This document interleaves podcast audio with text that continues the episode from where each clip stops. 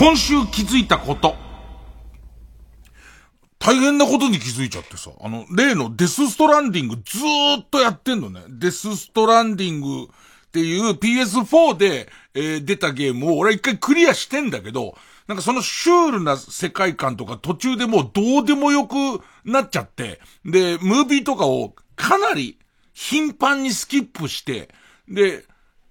結局どんなお話ですかって言われたらよくわかんなくなってるから、その PS5 版のディレクターズカットを出たのを機に、えー、一切ムービースキップせずに、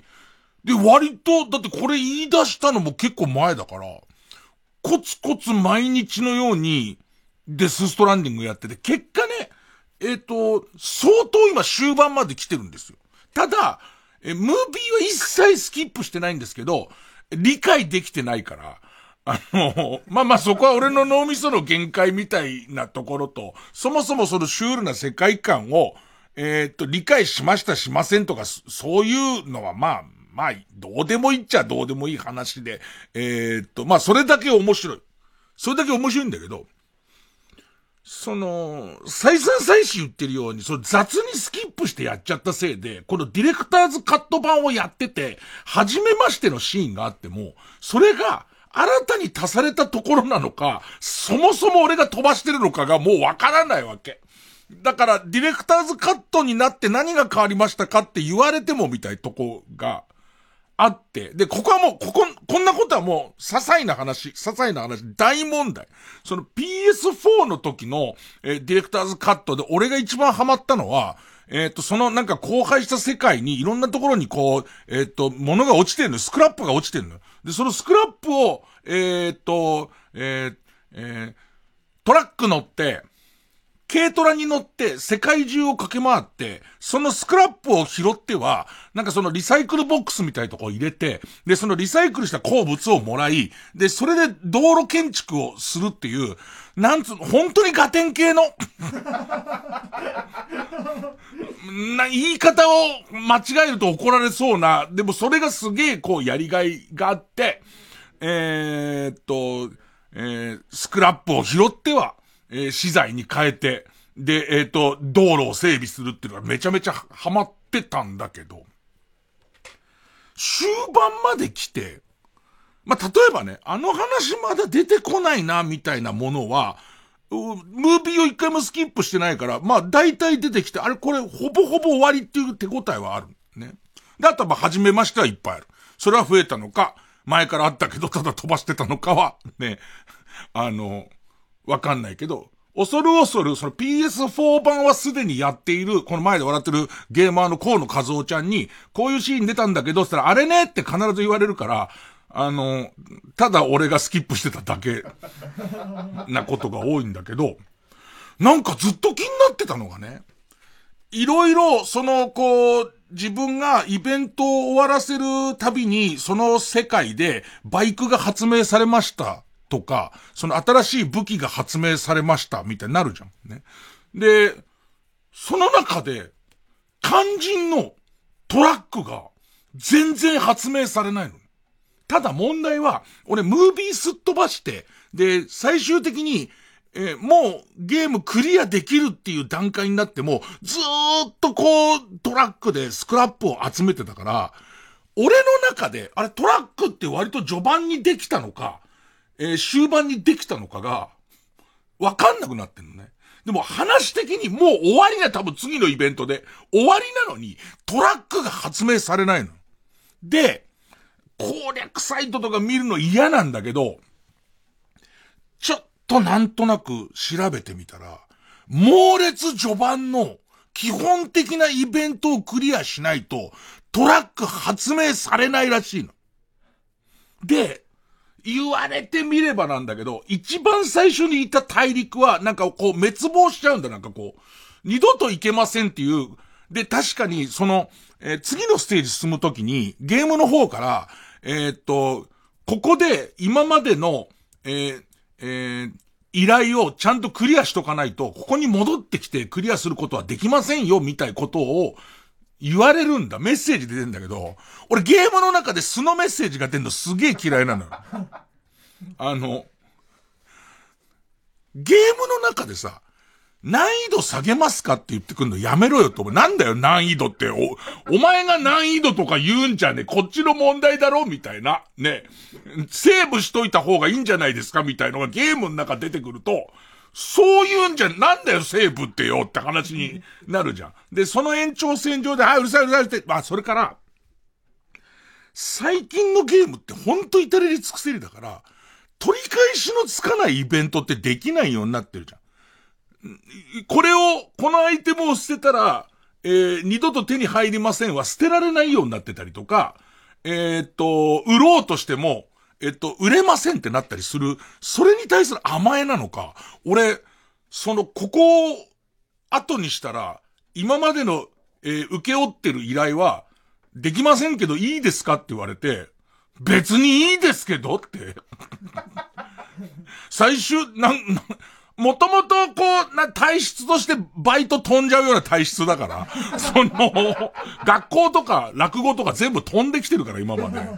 飛んじゃえばいいんじゃないのっていうね、まあ、ゲームだしやり直しは効くんじゃないのっていうことで、飛ばしちゃってることがどうやら、その、トラックを開発する鍵になってるイベントらしくて、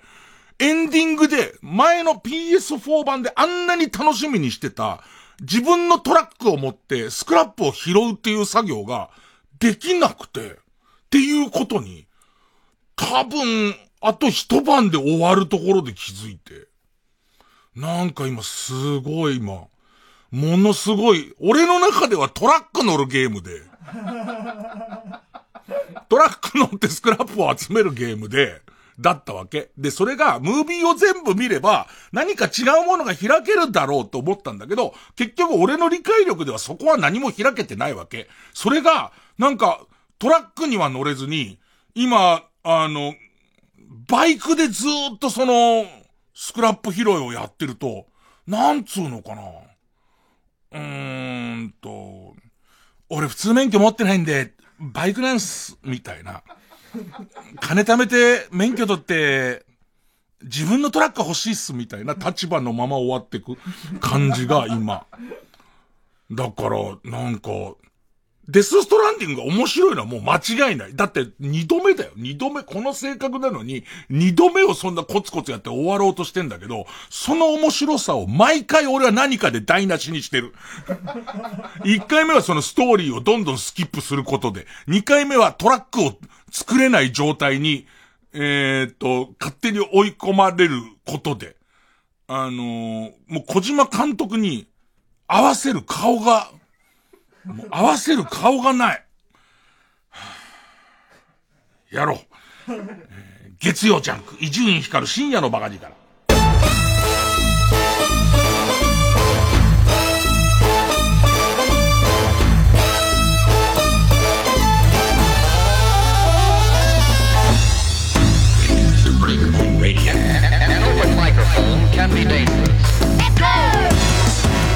でずっとゲームしてたらさやっぱり終盤近づいてきて、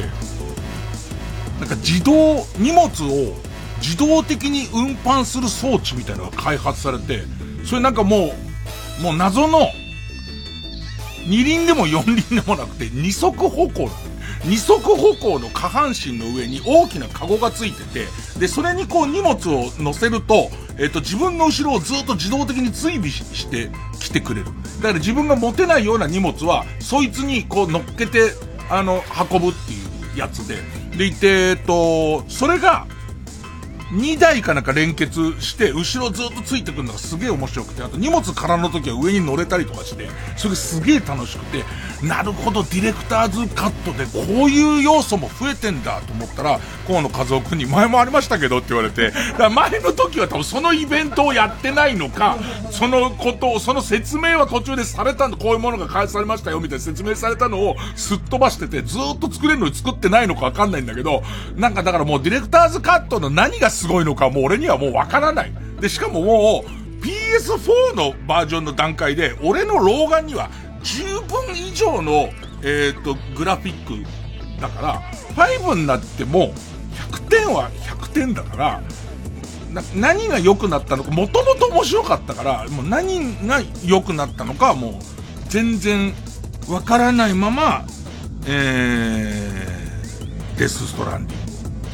やってますよと。まあちょっとあとゲーム関連なんでいくつかあるんだけど、まあ一応曲いきます。えー、秋山黄色で見てくれ。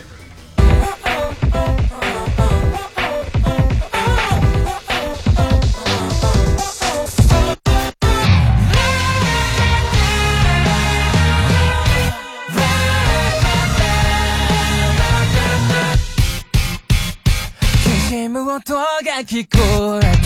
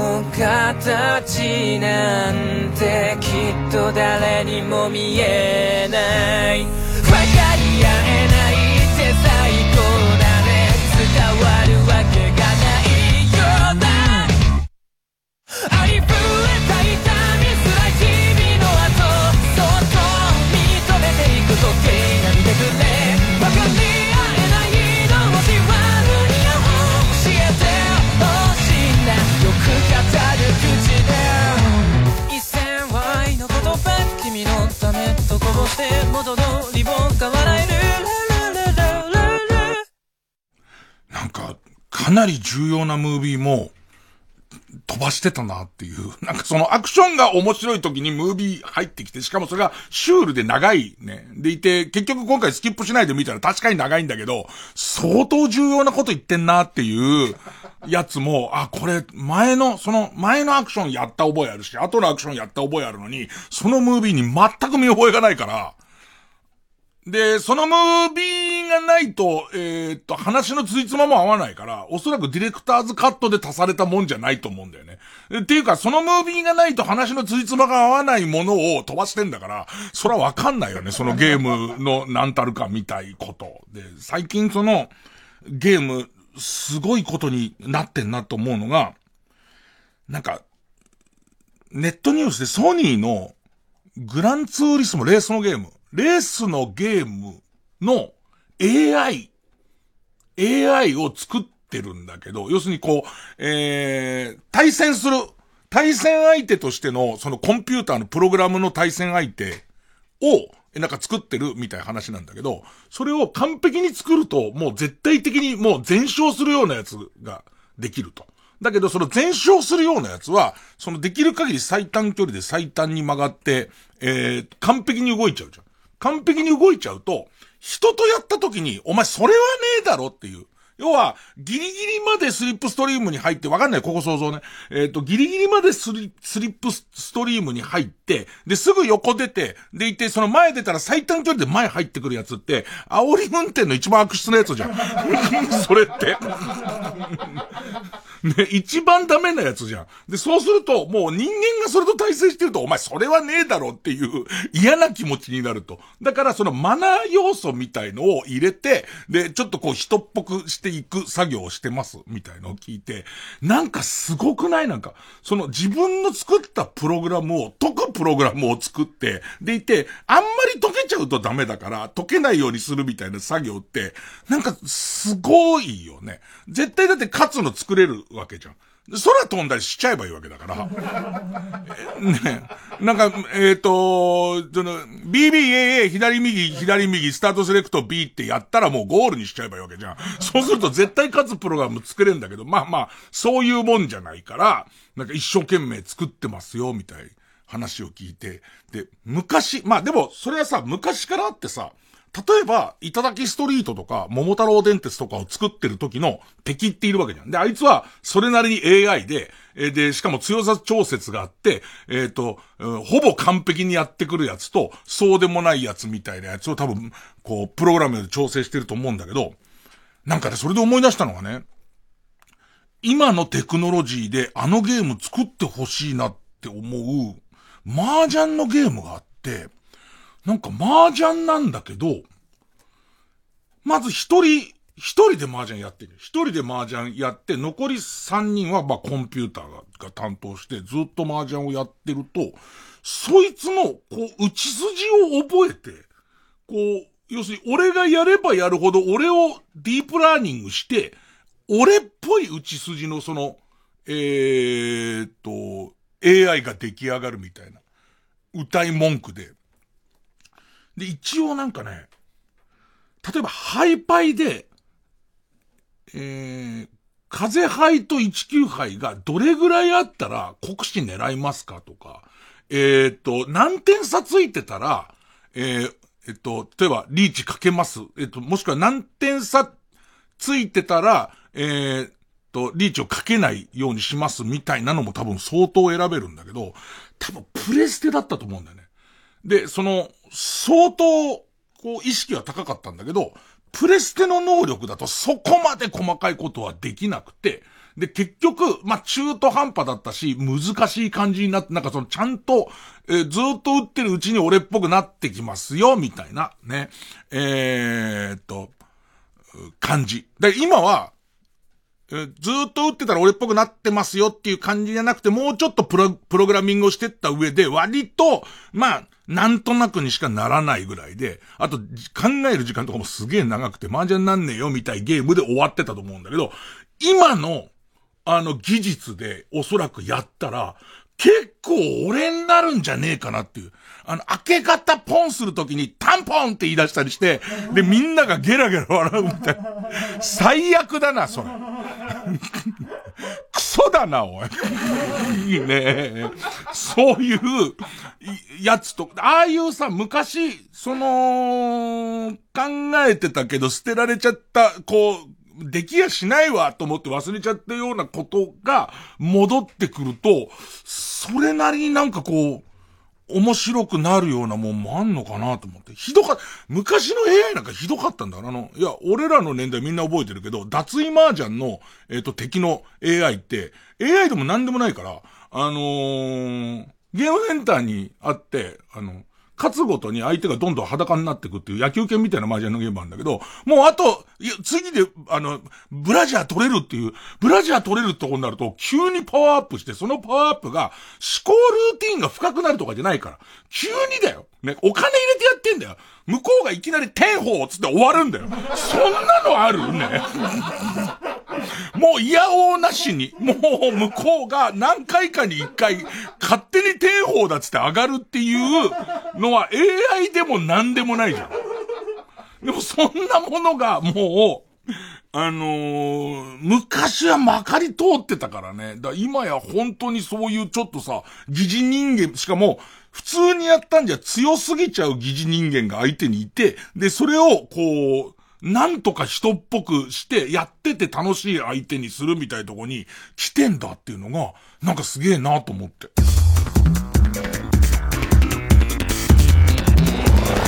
ジャンク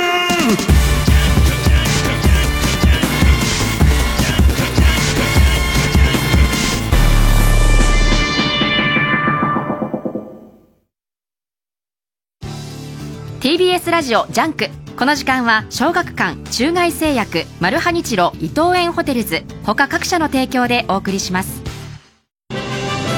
あの浦沢直樹の漫画作品がついに電子書籍で読める「やわらに20世紀少年」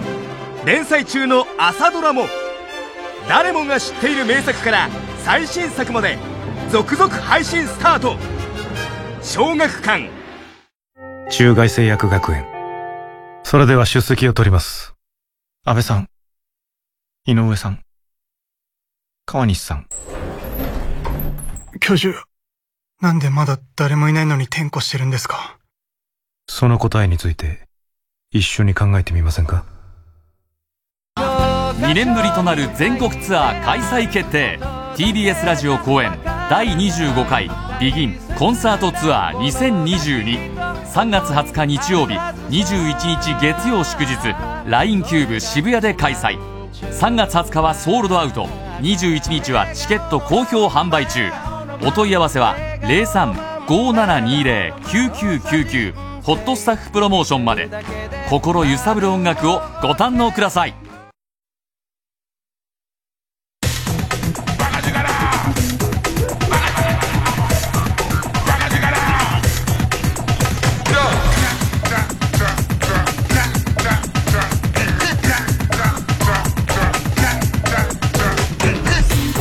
ャック一丁院光る深夜のバカ力。いや、忘れもしない、その歌舞伎町のバッティングセンターの中にちょっとずつゲームあって、今もゲームあるかな？ちょっとずつゲームあって、で、で、そこでその脱衣麻雀やってるおじさんがいて、で、その脱衣麻雀も本当にドット絵みたいなダメなパターンよりは少し進化した、多分中にレーザーディスクが入ってる、その実写でつ、ちゃんと、えっ、ー、と、お姉さんが脱いでくやつで、で、その、えー、パンツまで行くなんかほぼないの。でいてそのパンツまで行ったっていうあたりから、バッティングセンター内がざわめき始めて、でいてこう、そのバッティングやってる、基本的にはバッティングするとこだから、その俺も一緒に行ったやつが、俺がバッティングしてる途中で、おい、パンツまで行ってる人にあそこよ、つって、今、なってんだよ、つって、それがもう、すべてのボックスの人が、おい、今そこでパンツ、そう、もう、ホームラン打ってるやつとかじゃないの、価値が。あそこでパンツまで行ったおっさんがいるつって、みんなでこうやって集まり始めて、もうパ、だから、その時覚えてるのは、えっ、ー、と、バッターボックスに誰もいないのにボールが投げられてる状態よ。みんなお金入れたばっかりで、もうこんなもの別に、また金入れりゃいいんだからってことになって、あっちは見なきゃダメだろっつって、ギャラリーがそこに集まった途端に天王だからね、嘘でしょってみんな。もう全員、ギャラリーとかが全員、ざけんなよっていう。もう、だからあの時の、あのおっさんの人気は田中さんのやってるプロマージャンの番組以上だったと思うよ。あの中でみんなにあんなにファン、ファンの夢を乗せて、えー、マージャンやってた人なかなかいないよね。で、あとは、デスストどう、何かケアするし、もしかしたら、やっぱり俺が全く攻略サイトを見ないから、もしかしたらなんか上手に戻れる方あんのかわかんないけど、今んところはとりあえずディレクターズカット版を最後まで、えー、っと、解いてから、えー、っと、えー、っと、もう一回最初からやって、で、トラックのある世界を全部やって、で、その後、どこがディレクターズカットだったかを知るために、えー、PS4 版を最初から最後までやるっていう、どんだけなのどんだけやってくんだよ。あと、ま、そういうちょっと趣味話、そう。なんか、もうちょっと今となっては少し後悔っていうか、まあ、俺のこのおどおどの性格からすると、どうしていいかわかんなくなっちゃってんだけど、ガンプラ久々に作ろうと思って、それもなんかの表紙に見てたら、えっ、ー、と、マスターグレードドム、マスターグレードドム100分の1っていうのの、その新しい、えっ、ー、と、キットが出ますっていうのが書いてあって、で、俺ドムがすげえ大好きで、で、その、じゃあ久しぶりにそのガンダムのプラモデル作ってみようかと思ったら今ガンプラすごいことになってんのね。あのー、なんか僕のイメージは、5年ぐらい前かな。インバウンドの観光客の人がいっぱいこうガンプラ買って帰りますと。で、でガンプラが少し人気がつい出てきて、で、そうすると、こう、転売ヤー、外国人系の転売ヤーの人がいっぱい並んで買って、で、行ってそのインバウンドの人高く売りつけてるみたいな話はなんか聞いたことあるんだけど、今度コロナ禍入って、で、さらには、まあ、ここ何年かで、まあ、メルカリみたいなものがすごい一般的になってきて、ここ何年かのこのコロナ、コロナで、えっ、ー、と、家でやれる趣味の需要として、まあ、ガンプラがまたさらに人気になりましたと。でいて、えっ、とえ、さらにそのメルカリみたいなことで、もう世の中、もう1億総転売ヤーの時代が来てるから、もう、普通にガンプラ興味ない主婦の人とかも、軽い在宅みたいな感じで、ガンプラ買って、その、売る、みたいなことが起きてて、かなり今、えー、っと、ガンプラが人気ですよと。そしたらそのドムも、ちょっと買ってみようかな、ぐらいに思ったら、久しぶりに作ってみようかな、ドムって思っただけなんだけど、見たら抽選販売ですと、その。えっと、バン、バンダイの、その、えっと、管理下にあるお店では、え、抽選販売になりますと。そんななのと思って。まあ、じゃあ、とりあえず、じゃあ、えっと、抽選申し込んどくか。っていうのがきっかけ。そう、当たってさ。で、当たったんだけど、これも俺、おどおど性格だから、てめえ何いたずらに買って当ててんだよって、ほら。言われ、どうせ言われるじゃん。どうせ。ねどう、なんだあいつっていう、好きでもねえくせにガンダム。ねねガンダムなんか一度も見たことないくせにっていう、ね。えー、もう、なん、なん、もう本当に、シャア専用アッガイとか言うくせにっていう、シャア専用キッカとか言うくせにっていうね、そういう感じの人に怒られる。あ、これ怒られるんだと。だから今も勇気を持って、えー、抽選に応募して当たったっていう話をしてますけども、余計なことしてっから俺の分が当たんねえよ。本当に好きな人の分だよ、それはなんつって。ねえ怒られんじゃねえかなって、ちょっと、ちょっともうすでにビクビク、すでにビクビクしてるわけ。で、でも結果さ変え、変えたんでもすげえのは、その、えっ、ー、と、ちょっとツイッターとか見ても、もうドム買えない、ドム買えないみたいな、その、えっ、ー、と、なら、朝から並んだけど買えなかったみたいなのを見るたびに、あ、もうこれは怒られるって、もうブルブルブルブルって、これはもう絶対怒られて、結局ところ、まあ、あの、うちが焼かれるんだと思って、最終的にはドムは奪われた上に、うちは焼かれるっていう、ね。えー、で、えっ、ー、と、両乳首をガンダムカラーでパープルに塗られるっていうのも、もう、しょう、しょうが、ニッパーでパチンパチンって切り落とされ、あ、塗られるまでで勘弁してもらえてたのに、俺、最初の俺の妄想の中では、両乳首をガンダムカラーのパープルで塗るまでだったのに、もうニッパーで切られちゃった。ね、ね。ってなるなって、ね。えー、思ってたんだけど。で、でもさ、もう、せっかく、その、当たったからって言ってさ、手に、手に入れてきて、きましたよ。で、家で、家に、まあ、その、ドムの、えっ、ー、と、箱を前に置いてすげえなと思ったのは、5000いくらだったんですよ、定価。で、5000いくらってのも俺らの頃からしたら結構なもんで、俺らの頃は144分の1の、えっ、ー、と、モビルスーツ300円ですよね。もともと300円でスタートで、で、100分の1はもうちょっと高かったと思うけど、100分の1はむしろ人気がなかったから割と売れ残ってたりとかしたんだけど、で、えっ、と、まあ、その100分の1マスターグレードも5000いくらで、したらもうその、売り出した今日の瞬間からもうメルカリとかに、9000円とか1万円で出てるし、もっと言うと、アマゾンとかも1万円で売ってんだよ。9000円1万円で、もう、その、そばから、プレミア、ね、で売られてるわけ。で、これをどうしようかなって。なんかさ、まあ今のガンプラすげえな、そのおじさんたちの、まあ老害たちの若い頃のガンプラと比べてまずすごいなっていうのは、もう全部塗装済みっていうかもう、その、この色のパーツは、もともとこの色のパーツは、こ、この色でっていうの作ってあるから、その薄いパープルのところのパーツは全部薄いパープルだし、そのドムのモノアイの周りの、えー、っと、十字のところのフレーム、あそこだけを赤く塗るのが大変だったんだけど、あそこのパーツはもう赤で入ってるし、黒いとこは黒で入ってるし、鉄っぽい部品のところは灰色で入ってるし、えー、っと、えっ、と、ビームサーベルみたいなのの先っぽだけが黄色いけど、そこは黄色のもう部品でもう成形されてるし、で、もう普通にパチンパチンってはめれば、もうか、もういわゆるアベレージの、あ、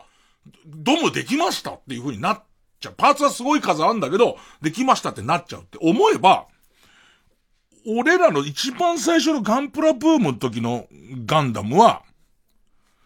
多分シャア専用だとパーツ全部が薄い赤みたいな、あの、やつでできてて、で、その、普通シャア専用じゃないザクだと別に普通に薄い緑でできてて、で、そのまま組んだだけでは、ただ単に、その、薄い赤い、そのシルエットのザックになるだけなやつを、そのガンダムカラーで塗って綺麗にするみたいなやつだったし、で、もっと老害、老害さん的な話をすると、その前の時代のプラモデルは、かなり粗悪なやつがあって、えっ、と、二つのパーツをただくっつけて、あと手と足つけたら出来上がりみたいなやつなのに、二つのパーツの形が合ってないっていうのとか、あと、えっ、と、たい焼き、羽根付きのたい焼きあんじゃん。羽根付きっつって、あの、たい焼きの横はみ出てパリンパリになってるやつをさ、たい、羽根付き、羽根付きってあり方があるじゃん。ああいう感じのプラモがあって、金型が多分もうずれてんだと思うのよ。だから羽根がついちゃってるわけよ、他の。もともとは戦闘機なんだけど、横のところに、まあ、そこは美味しいとこ、美味しいとこだよって、羽がついてるから、その羽を切り落とした上に、切り落としたとこをヤスリかけてから作り始めるみたいな。で、もう、アメリカの輸入品のプラモで未だに覚えてるわ。なんか、あの、映画のエイリアンのエイリアンのアメリカで出たやつを輸入して売ってる店で買って、で、結構高いの輸入品だ、高いんだ買ったんだけど、もう、右と左パチンと合わせる、もう右と左が合わなくて、で、えっ、と、そうするとさ、説明書には合うって書いてあるけど、合わないわけ。でもそうするとマニア向けの、海外向きのエイリアンを作ったっていう記事を見っけてきて、で、その作り方を、日本語で書いてある作り方を、確かホビージャパンとかに書いてあったと思うんだよ。見ると、まず熱湯に、その左と右のパーツを入れて、ある程度柔らかくしたところで、力をかけて合わせていくところが入ってるね。で、その後、これも、多分、初期ロットのやつは、そのエイリアンの細かい、そのなん、なんていうの、ちょっとこう、ホースっぽいとことか内臓っぽいとことかできてんだけど、多分いっぱい作ってるうちにその彫りがほとんど残ってない、エイリアン、老眼鏡をかけずに見たエイリアンみたいな感じの、なんかこう、薄い、薄い、おぼろげな思い出、母さんと見た思い出のエイリアンみたいな、なんかその、陶器火のエイリアンみたいになっちゃってんのその、もう、彫りが浅くて。で、で、その彫りを、その名人みたいに、彫刻刀で一から彫ってんのね。もうプラモデルじゃなくない？そうなってくると。で、ちょっと前のガンダムとかは、その、なんか一応、えー、っと、このモビルスーツは鉄板と鉄板がここで合わせ目になってるんですよ、みたいなところを、わざわざ自分で掘ったりはしてる、してる、あの、改造の仕方なんだけど、もうもはやそれすら必要ない。全部そういうことは細かく入ってたりとか、ただ、なんか、もう組めばできると。で、ただすごいのは、ほぼほぼ、よっぽど不器用な人じゃない限りは、あのー、えー、すぐ、こう、アベレージまではできるみたいな状態になって、なってるわけ。で、あ、なんかそうやって考えるとガンダムってすごいなと思うのは、もともとあの画質で見てた一番最初のファーストガンダムよりも、もうすでにその、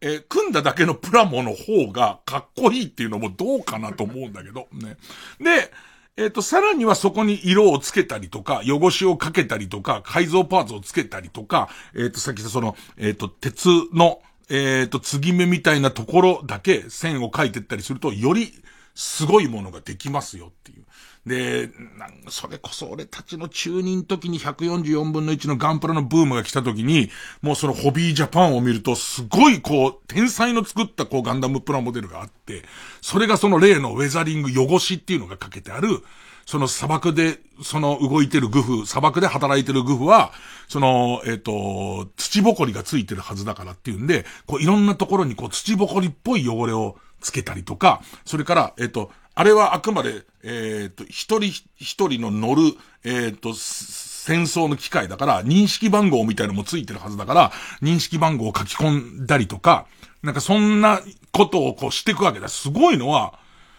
一旦銀で塗って、上からその薄緑で塗って、で、それを、なんかこう、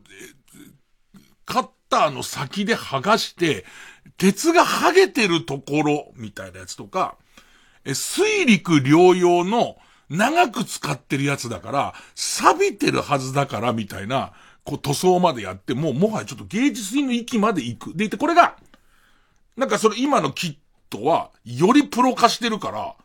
普通に作ったらアベレージだけど、もう行こうと思えばもう行けるとこまで行けるわけじゃん。で、これが困ったのが、俺どこまで行くっていう。俺、その、たまたま、それも、同じ時期に朝の番組にさ、篠目海さんっていう、グラビアアイドルだけどめちゃめちゃガンプラ作るの上手い人っていうさ、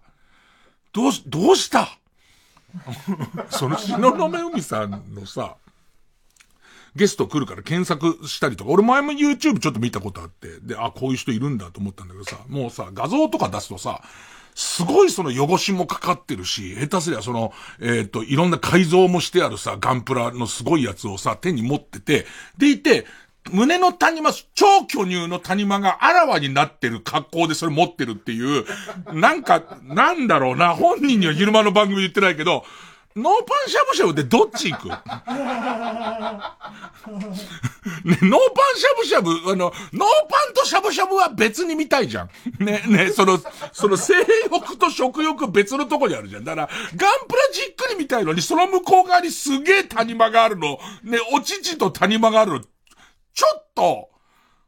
違うっちゃ違うよね。違うって人の人生違うってことはないけど、いやいや、あなた、あなた、普通に、普通の格好でガンダムまず見せてもらえませんかっていう感じになる。で、その後おっぱいを揉ませてくださいと。ね。ガンダムはガンダムで見せてもらって、ね、まずじゃあ箱開けで作ってるとこを見せてもらって、完成品を見せてもらって、その後谷間をじっくり見させてもらって、その間にドル札を挟ませてもらって、で、両も父を痛いっていうまでギュー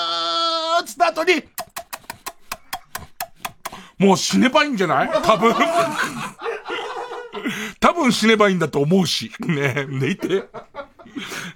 彼女先週出て、夜どんなのやってんだろうと思って今聞いてたら、もう最悪だよね、もうね。で、何を言おうとしたんだっけ？でいて、なんか久しぶりに塗ってみたい。ね、塗ってみたいし、汚してみたいっていう、そのウェザリングをかけてみたいみたいのも、それ昔本当にガンダム画期的だったのは、How to Build Gundam っていう、ホビージャパンの増刊号みたいな別冊で、ガンダムのそのよりすごい作り方みたいな本が出た、その時の俺は、その、インパクトを受けた世代だから、なんとなくやったことあるよ、やつを試したいんだけど、もしそれをやって、ただの、なんとの？戦場で使用感のあるモビルスーツ。じゃなくて、汚れたプラモ。単なる汚れた、ね、汚さなきゃよかったのにって、アベレージでできたはずなのに、もう汚れちゃ、汚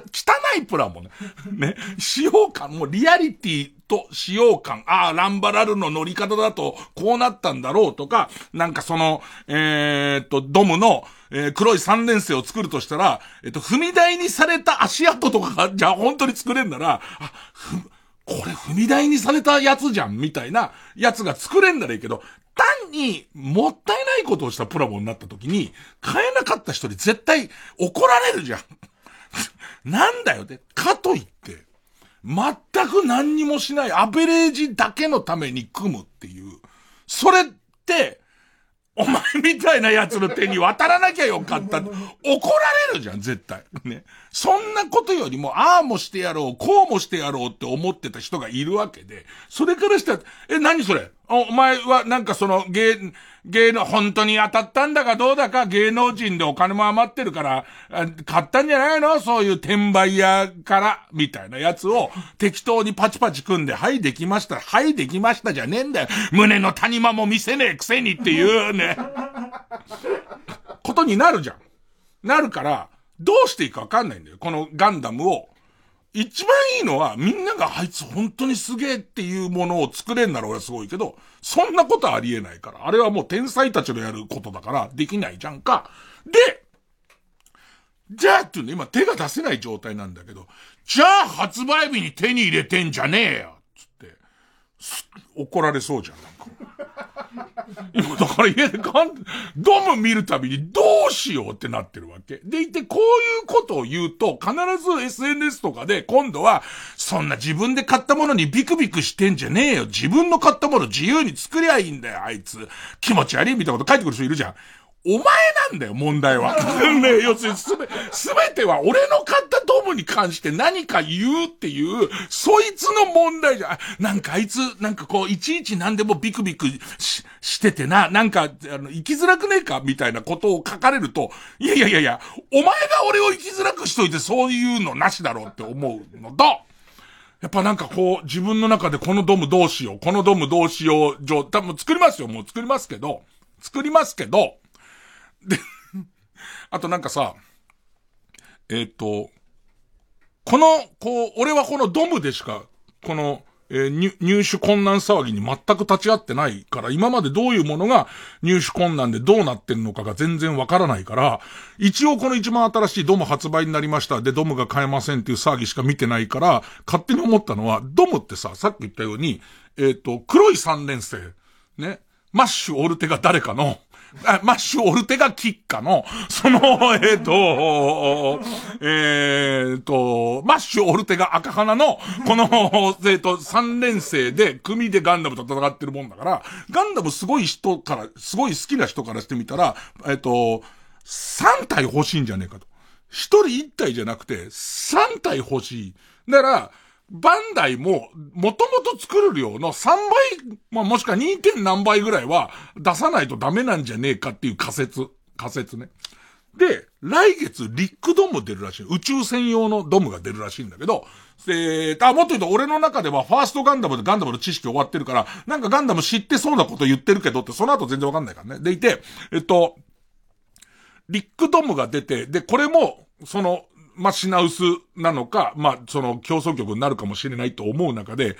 リックドムといえばっていう俺のシーンは、その直接的なそのシーンはないんだけど、セリフの中で、リックドム12機が1対2っていうガンダムが一瞬にしてリックドムを12機倒したっていうシーンが、その、まあ、セリフが出てくんだけど、それを再現しようと思うと、12体買わなきゃならないんだよ。お一人様1体のやつを12体買わなきゃならなくて、しかも誰かがプレミアつけてたりとか勝手に値段釣り上げてるやつを12体買うって、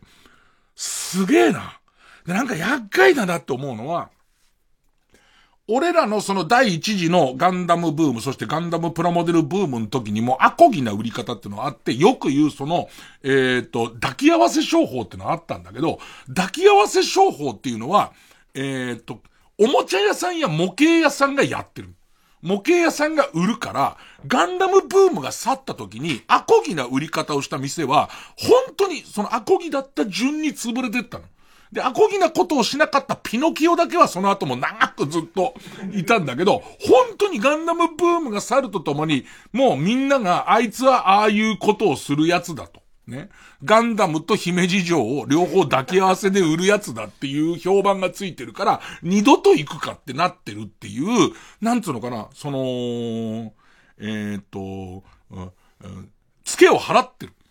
で、あとは、縁日とかの、えっ、と、景品の中に、くじの景品の中にガンプラが入ってて、もうこれは当たらないっていう。でいて、私はそういう道を歩いてますけど何かっていう人が、そういうこう、商売をしてて、なんかその今の謎の、こうい、わゆるこう、メルカリや、まあ、ヤフオクや、まあ、他オークションサイトに、すごいご気軽に、いや、別にこれが私の在宅ですけど、とか、あと経済の法則から言えば、需要と供給のバランスで、えっ、と、供給の方が少なければ、値段は上がって当たり前じゃないですか？みたいな感じの、感じと、ちょっと俺の中では嫌さの種類が、相当、相当違う。相当違うなっていうのを思ってて。で、これは俺にわかで喋ってるから、どれぐらいが本当にあったことなのかわかんないけど、それ、なんか、それこそ YouTube とかでガンプラの作り方みたいなやつをこうやって見てる中で出てきたのは、なんか今その転売屋を退治しようっていうのを、マニアの中で、なんかすごいこうみんな団結して、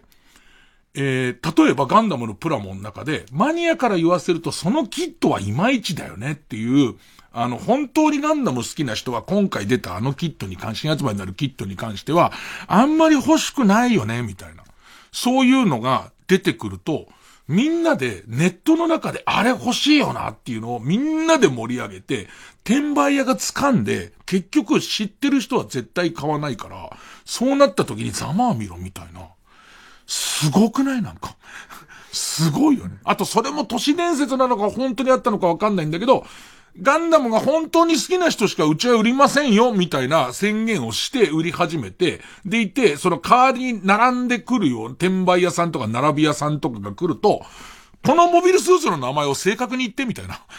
ね、言うと、いや知らねえよ、買えって言われてるだけだから、みたいな人とかが、えっ、と、そこで弾かれるみたいな、なんかこう戦、戦争っていうかその転売屋対、ね。もちろんその、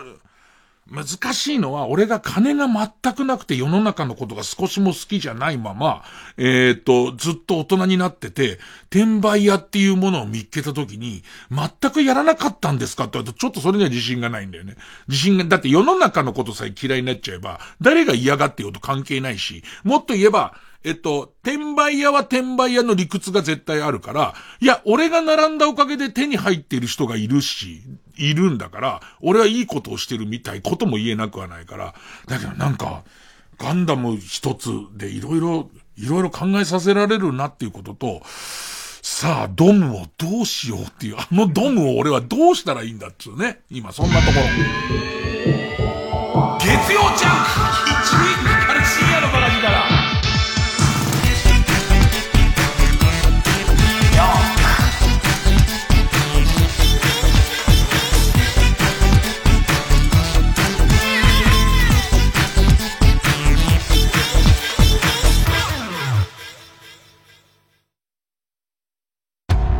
色のトゲトゲが人々を海に引きずり込んでゆく。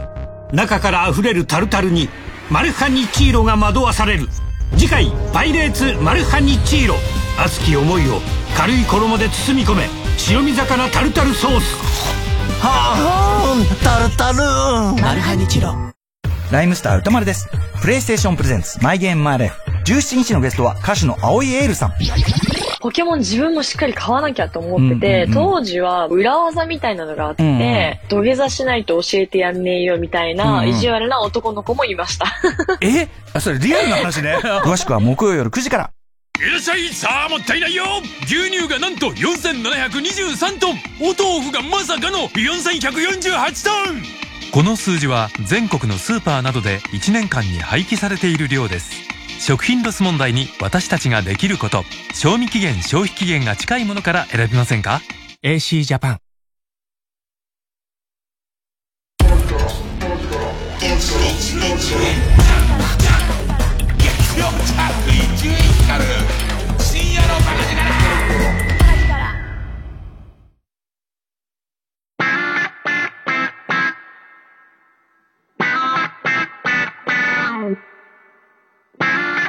ここでブラディオのボルケイノズをお聴きください。いつまでうつむいてんのさ？俺でよかったらよりかかって一人ぼっちがいいとか言うなよ。させるか。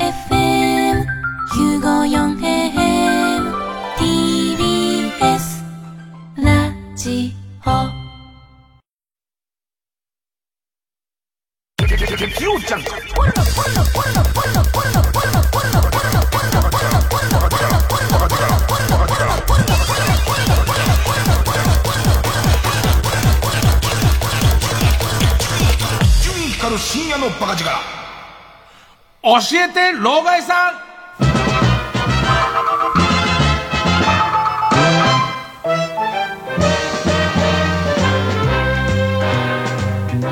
まあ、ガンプラ話からの老害さんの、まあ、しっくりくることね。え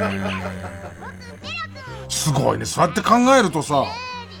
ガンダム始まったのが、俺、小5か小6だと思うんだよね。でいて、再放送ぐらいの時に、ガンプラブームっていうのが急に現れて、中2の時に、ガンプラブーム来たんだよね。でいて、えっ、と、当時は、街の模型屋さん、今みたいな家電量販店の中にでかい模型コーナーみたいじゃなくて、街のおもちゃ屋さんとか、おもちゃ屋さんとは別の街の模型屋さんが結構いっぱいあって、で、どぎも抜かれるの。その、模型屋さんのショーウィンドウっていうのは、その模型屋さんのお得意さんの中で、めちゃめちゃプラモを作るのが上手い人の完成品を飾るところなんだよね。でいて、やっぱりその、なんつうのかな。模型屋さんが認める出来のものしか置かれないわけ。で、そうすると、こう、姫路城の苔むした感じがすげえちゃんと出てるやつとか、えっ、と、それから、その戦車とかスーパーカーとか、えっ、と、えーバイクとかが置いてある中に、その、ガンダムの、そんなの発売されてないじゃんっていう、えっ、と、ラストショッティングの、ラストシューティングの、首もげて、だから上に向かって、まあ結局のとこ、えっ、と、ジオングのドタマを撃ってるあの瞬間の、ボロボロのガンダムとかが現れた時に、これどうやってつくんだろうみたいな。のが多分、が、あ、プラモデルってここまで、その、ましてや、その、軍とか、えっと、電車のプラモデルに比べると、アニメのプラモデルなんてのは、そのまま作るものだと本当に、アニメ通りに、アニメに出てくる、えーっと、なんと、設定仕様と同じ形になれば、それでよしっていう、なんか仁王立ちっていう感じで、それでよしっていう感じだったのが、こんなことすんのって、首もいで、もいだところ焦がした感じにして、みたいな、その感じがもう、どぎも、抜かれて、でいて、えっと、そういう中に、ちょっと下手なやつとかあったりすると、親戚だなっていう。ねえっと、まあ、もしくは、もう断れない太客だなっていう。ねえ、もう、すごい量買ってる人だなっていう。ねまあ、ネタ CM 挟んでからしようか。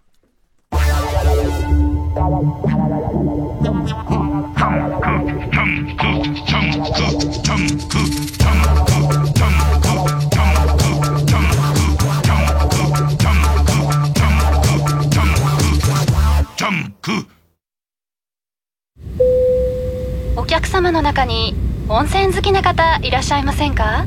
え？はい。お伝えしたいメロディーがございます。有名温泉地に49カ所。お得に通える温泉宿なら。いい湯加減旅加減伊藤園。ホテルズ。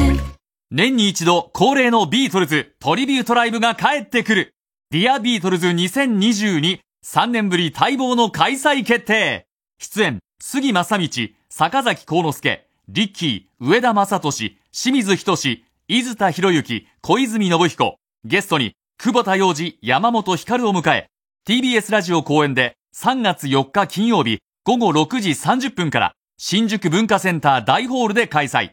チケットは全席指定税込7000円で、チケットピアほか各プレイガイドで絶賛販売中。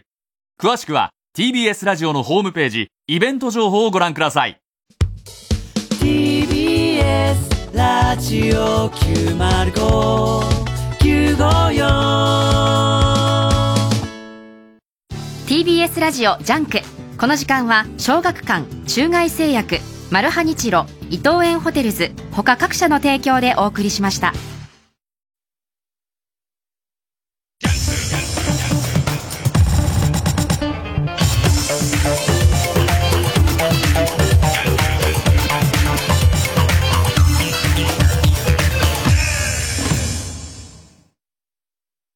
田めぐみです。笹本玲奈です。TBS ラジオ公演ミュージカルメリーポピンズ Supported by Sky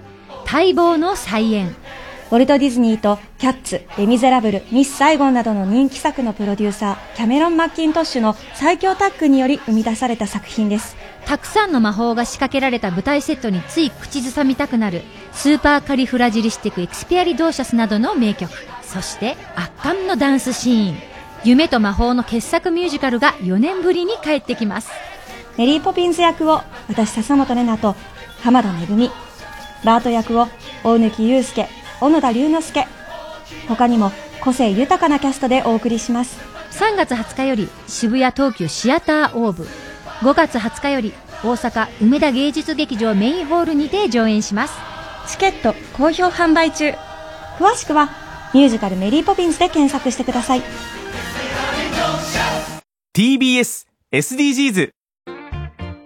私はゴミが減るように鉛筆や消しゴムなどを最後まで使い切るように心がけています。油を新聞に入れてオイルボールをなくす取り組みをしています。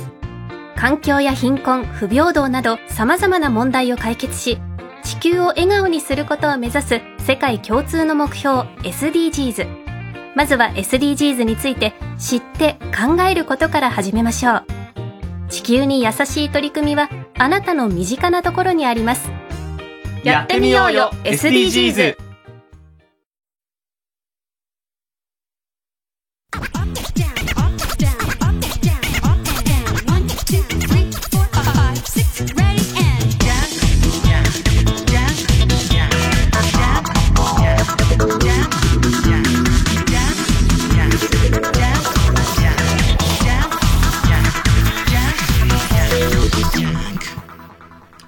今日さ、昼間の番組にさ、安藤玉恵さんって、まあ、俳優さん、女優さんの安藤玉恵さんって来ててさ、で、その人がさ、えー荒川区出身どころか、本当に、俺の行動範囲の中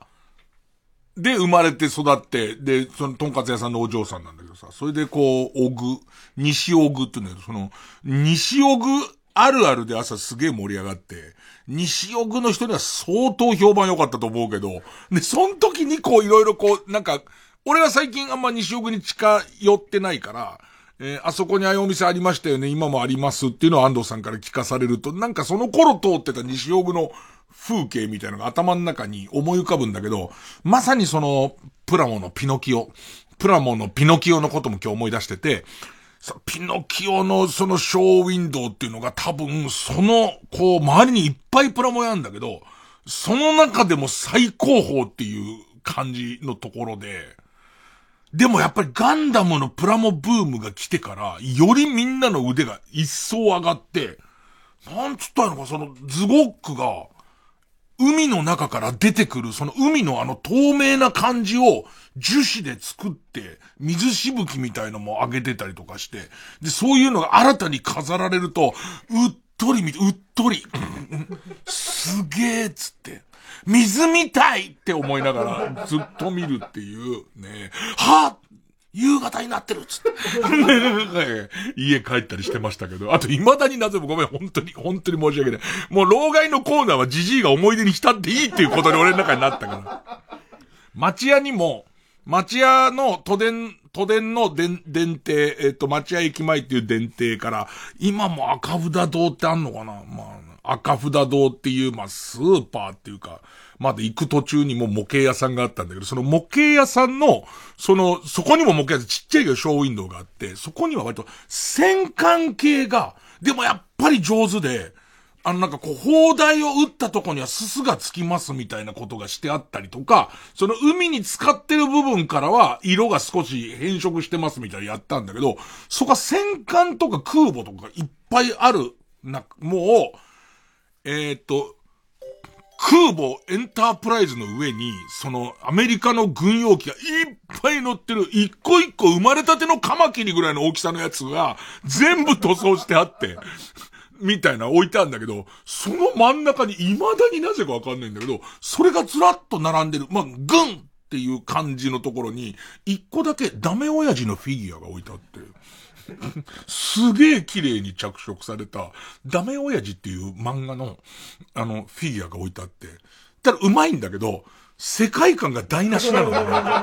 そこは多分軍系好きな人うっとりなはずなのに、一番真ん中だよ。ダメ親、もうすでに終わっちゃったアニメの、その時点で終わっちゃったアニメのダメ親父が鼻毛一本一本まで綺麗に描いてある。赤塚不二夫のアシスタントやってた人の漫画だから、そういう感じのが、画風のやつで、プラモデルが出てたかどうかですら俺たちよく知らないようなやつがあったの今思い出したな。そんなコーナーです。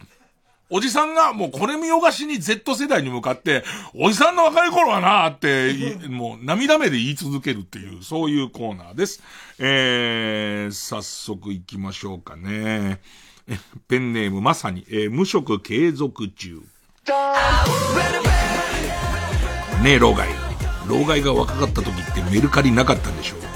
ゲ、ゲーム機やガンプラを転売する時はどうしてたの？早朝みんなで集まって競りをした？って。声 はい、ガンプラ出たよ、ガンプラ出たよ、はい、ガンプラ、指のサインを出しながらみんなでっていうね。メルカリなかったからね。みんなで集めてね。ね。おそらく、えっと、俺たちの世代にはなくなってたけど、その前の世代にあったであろう、盗賊の位置みたいな感じからなんだろうね。もちろん盗んできたものではないけども、盗んできたものではないけど、なんかこう、えっ、ー、と、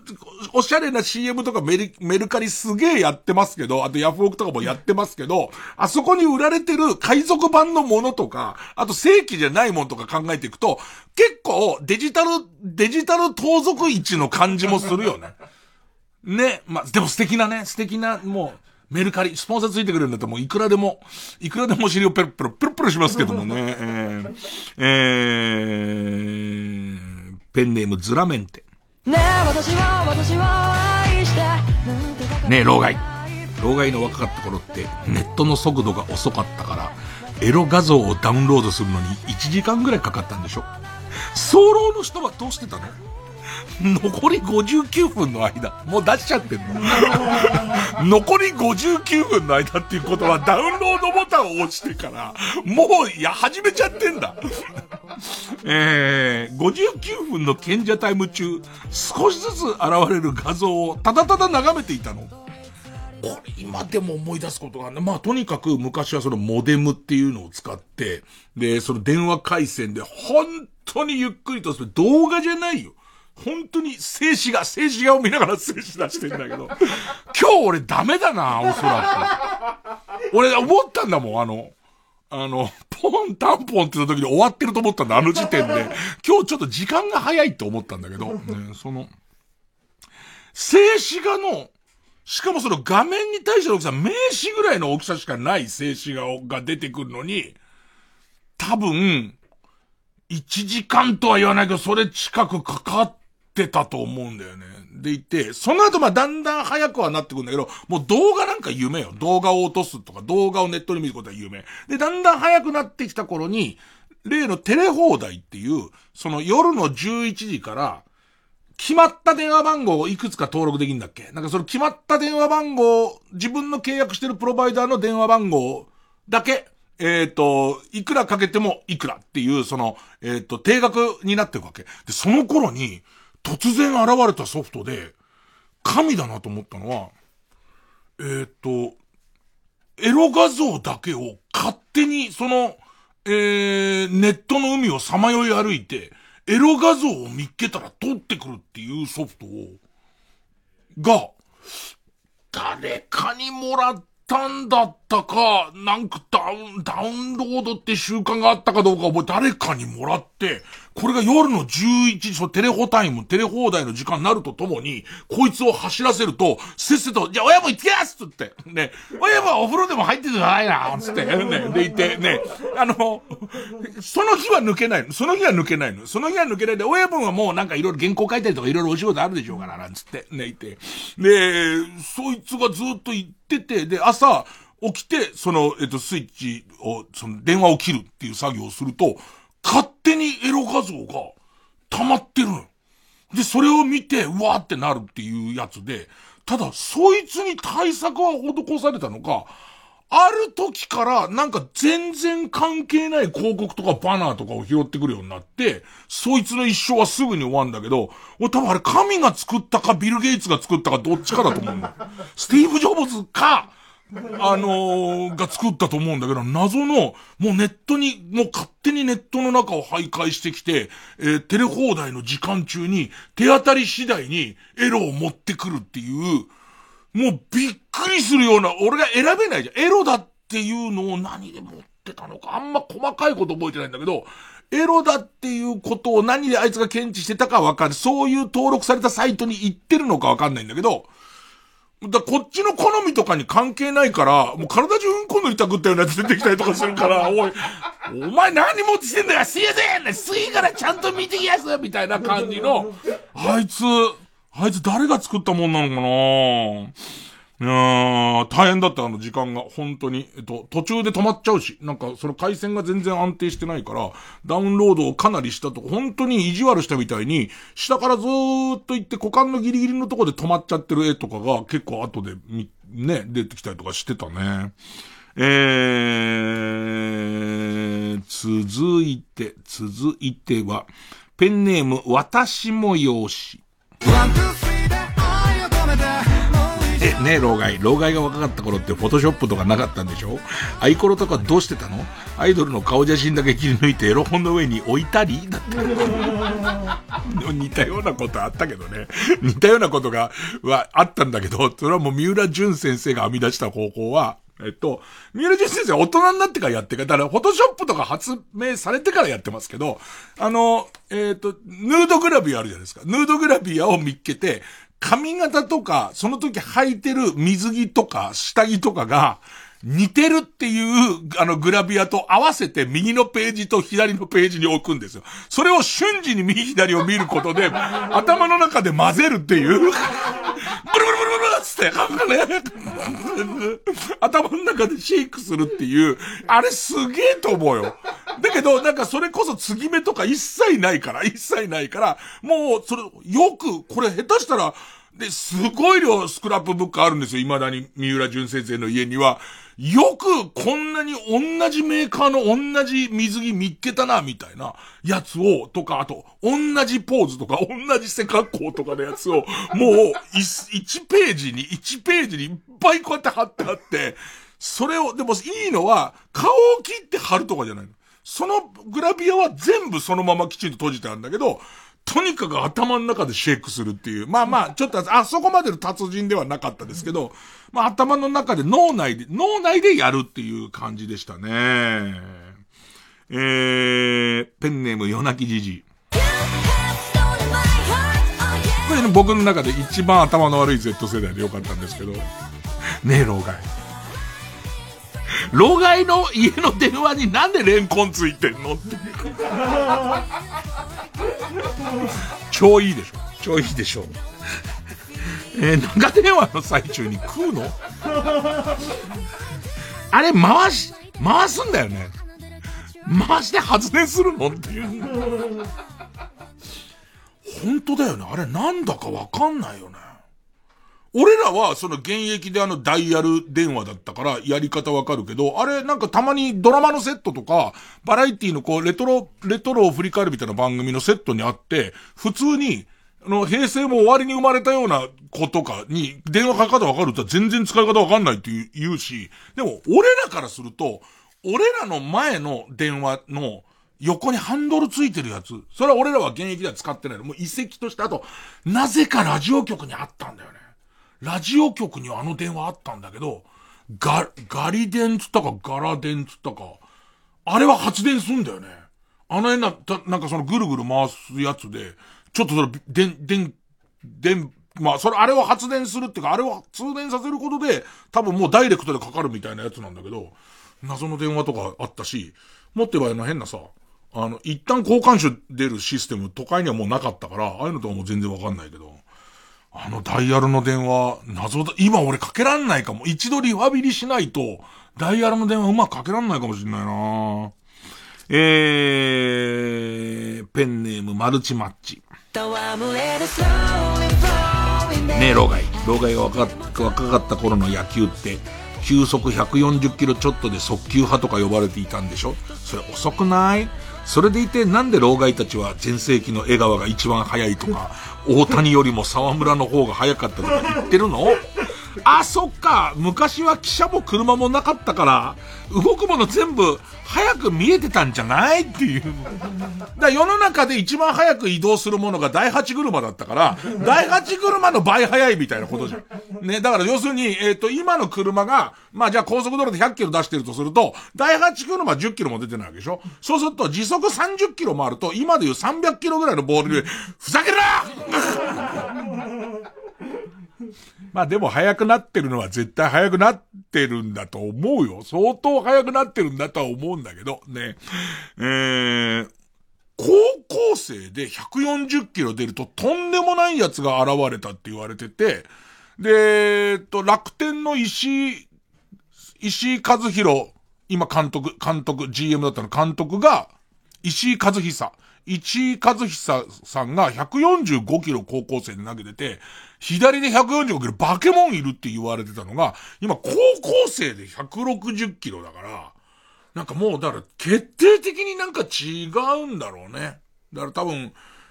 金田さん、早く見えたは多分早く見えたんだと思う。だって他と比べてだもん、絶対。他と比べて早く見えたっていうのは、まあまあ、あの、悔しいけど間違いないだろうね。えー、そう、ラストかな。ペンネーム、オーシャン。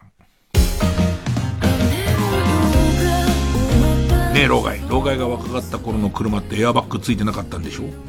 いつからついたの車の免許を持ってなきゃ家にも車なかったからわかんないけど、エアバッグついてなかったんでしょじゃあ車が衝突した時どうやってドライバーの安全を守ってたの衝突する寸前に噛んでたガムを膨らまして衝撃を和らげたりする。そんなことよりも、そんなことよりもなんですよ。ね。今、風船ガムすげえ見なくない風船ガムって、今思うと、俺たち子供の頃風船ガム当たり前にあるから風船ガム風船にしてたし、えっ、と、もっと言うと、風船ガムを風船膨らました中にもう一個風船膨らましたりして、あいつプロなんじゃねえかって思ったもんだけど、なんの？ね、思ってたし、風船ガムってベクトルとするとちょっとかっこいい方に一に行ってたと思うんだけど、バカみたい。いい大人がだよ。いい大人がガム膨らましてたんだよ。すごい。だ俺、最後に噛んでた有名人クロマティだと思うんだけど、それ以降、今風船ガムって売ってんのかね？少なくとも街で膨らましてる人、まあ、見たことないな。あとさ、ガム噛んだまま寝てさ、髪の毛ついて大変なことになったことない？多分、バカだからなんだけど、なんだけど、なんでそんなことなるんだろうっていう。俺二つあってそれが。一つは、ガム噛んだまま寝て、朝起きたら髪の毛にもうガムベタベタくっついちゃってどうしようもなくて、しょうがないからお母さんにハサミで切ってもらうっていう作業があったんだよ。で、もう一個、い、なんかわかんないんだけど、知らない間にホッチキスで指止めちゃって、で、大騒ぎになるっていうことがあったんだけど、なんで？知らねえよ。さあ、CM です。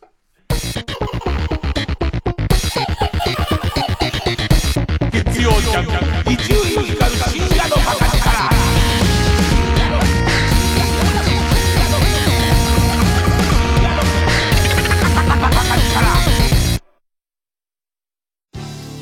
TBS ラジオジャンクこの時間は小学館中外製薬マルハニチロ伊藤園ホテルズ他各社の提供でお送りします。真相を解き明かす快感と常識が覆る快感をあなたに。新感覚ミステリー漫画「ミステリという勿れ」コミックス発売中。真実は人の数だけある。小学館。牧田スポーツです。音ネタが2年越しの開催決定です。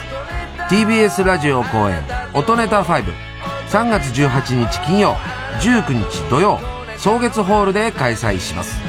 チケットは全席指定税込6600円。チケットピア他各プレイガイドで販売中です。詳しくは035720-9999ホットスタッフプロモーションまで。ぜひ来てね。面白いよ。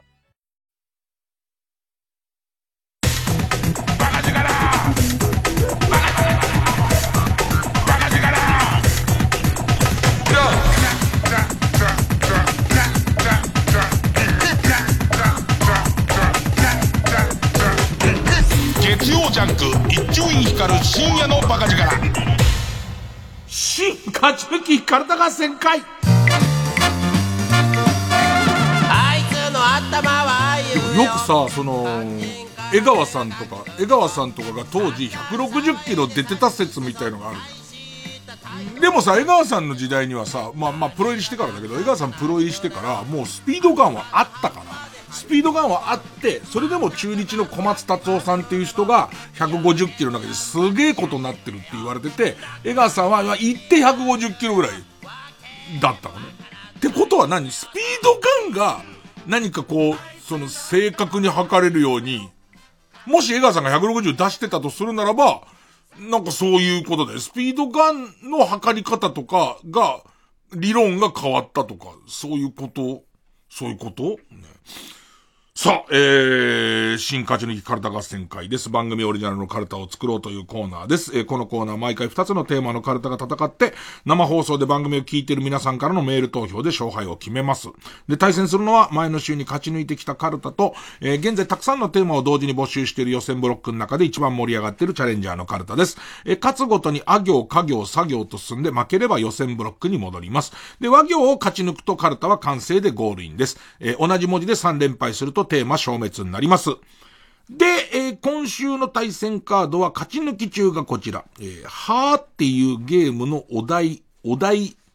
を、えー、お題のカルタ。ね。えー、はーとか、あ、い、う、え、おまで一応広げてます。はっていうカルタ。もう、や行ですね。ゴール間近ですね。最初の関門ですね。や、ゆ、よ。3文字しかないんで。で、対する予選ブロックから登場のカルタは、えー、もう SDGs のためなら死んでもいいという人のための、えー、持続可能でもないし、そもそも役に立たないレベルの活動がテーマの SDGs バカカルタです。えっ、と、デビュー戦は終わってんだけど勝ってないっていうね、えー、あ行のカルタになります。ほんじゃ早速いきますかね。えー、っと、まずは、はぁ？っていうカルタ。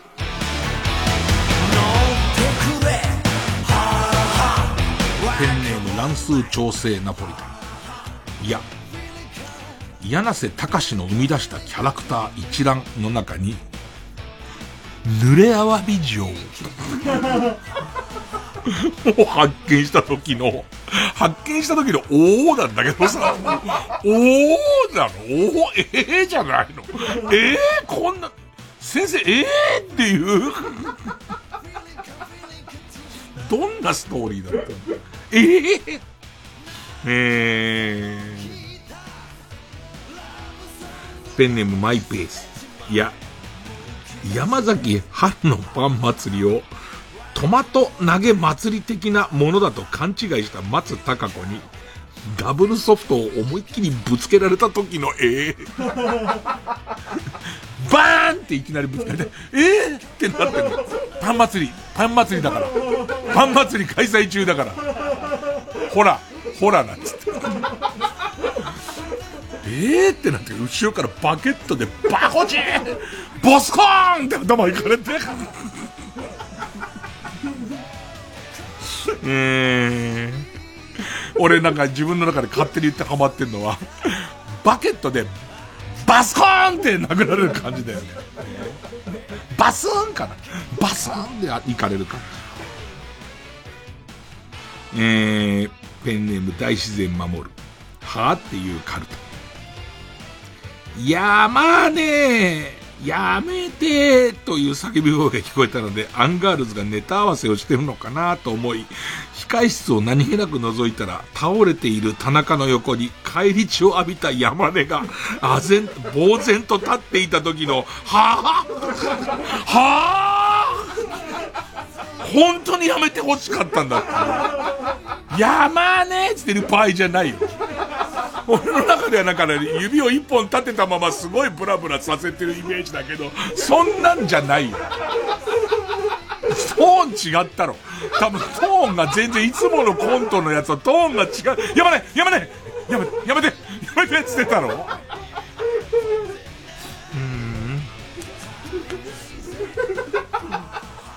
ペンネームアンダーの力持ち。いや。焼きそばとチキン南蛮弁当を買った時に割り箸を2膳つけてくれたので、あ、1膳で大丈夫ですって言うと、あ、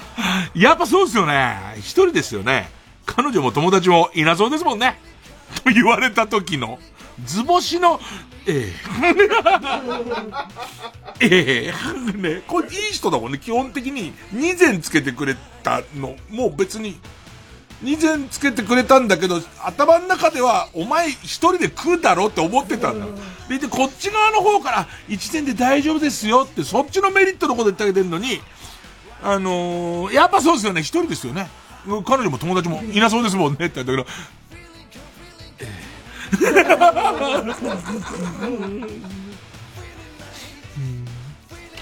ペンネームボブサップ。いや、やぶみで。こちらの画像をカメラで読み込んでくださいという QR コードが送られてきた時の、はぁ？はぁ？テクノロジーのバランスっていう。ペンネームクワバタリエオ。いや、焼き芋が売っていたので買いに行くと、芋がファラリスのお牛で焼かれていた時のえーファラリスのお牛ってどれぐらいメジャーなもんなんね。だから、牛の形の、えっ、と、鉄でできた牛の形のやつの、えっ、と、ボディの部分に拷問される人が閉じ込められて、で、それがそいつ身動き取れないようになってる上に、口が、ラッパ状のやつから口が繋がってて、で、そのお腹部分を下から火で炙ると、中の人が焼き殺されるから、焼き殺される断末まで、グモーって牛が鳴いてるような声がするやつ。偉人しつこいよ、そんな知ってるよ。習った習った。小学校3年の時に、どんなだよ。何で習ってんの？うん。まあ、焼き芋にも使えそうですけどね。なんか多分古動画で物を知らない人が買ったんだろうね。何か炙った後もあるし、これ何なんだろうっつって、ああ、なんかこれ炙るもんなんだ。おそらくローストビーフとかを作るようなやつで、牛の形してんだろうな。これに芋を入れたらなんつって入れてみたんだけれども、知ってる人気持ち悪いっていう。ペンネームスズムシ食べた。いや、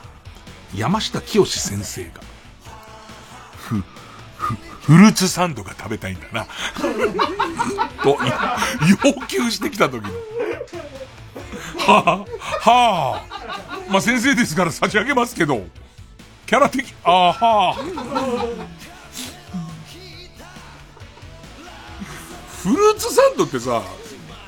いつも心配になるぐらい在庫、こう夜とか歩いてるとさ、駅とかで売ってたりするじゃん。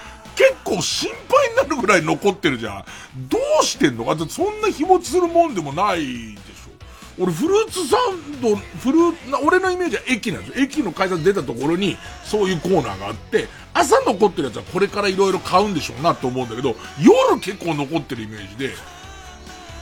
なんかあれ、どう、どうなっちゃうの？ってちょっと思うんだけど。てか、マリトッツォのスピード速かったなもうなくない？マリトッツォ。な、こんなスピードでいいの？世の中の流行りしたりって。あん、あ、マリトッツォの専門店とかまだある？マリトッツォ自体を、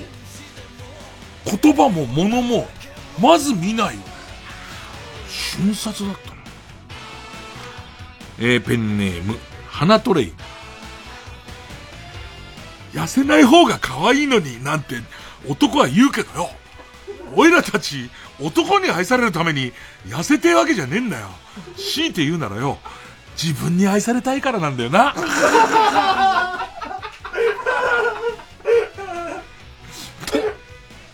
たけしさんが言い出した時の安住さんの。今日は不調だな。いつも不調だけど。痩せねえ方が可愛いのになんて男は言うけどよ。俺たちはよ、男に愛されるために痩せてるわけじゃねえんだよ。強いて言うとよ、自分に愛されたいから、なんだよな。いいこと言ったのっていう。いいこと言ったのっていう。でも、あるパターンは、いいこと言ったのに対して安住さんがあんま響いてないことすごいあるよね。えー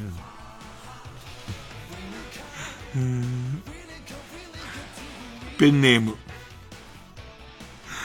乱、乱数調整ナポリタン。ゆ。結城まおみでガンガン抜いていた頃に使っていた携帯を久しぶりに充電して写真ホルダーを覗いてみた時の ああだった。いつ頃なんだろう結城まおみでガンガン抜いていた頃の。なんて、なんつったっけ？なんかあったよねエロ知的みたいな言葉あったよね。なんつったっけ？エロ頭いいじゃなくて、なんかあったよねあ、なんつったっけな？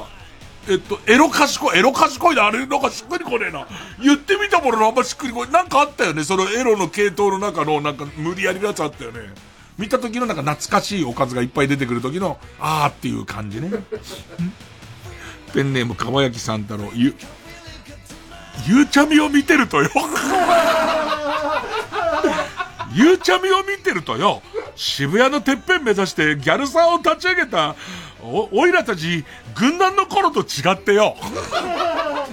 インスタ使や、一人で世界のインフルエンサーのてっぺん目指せるんだからよ。すげえ時代になったもんだなって、思うわな。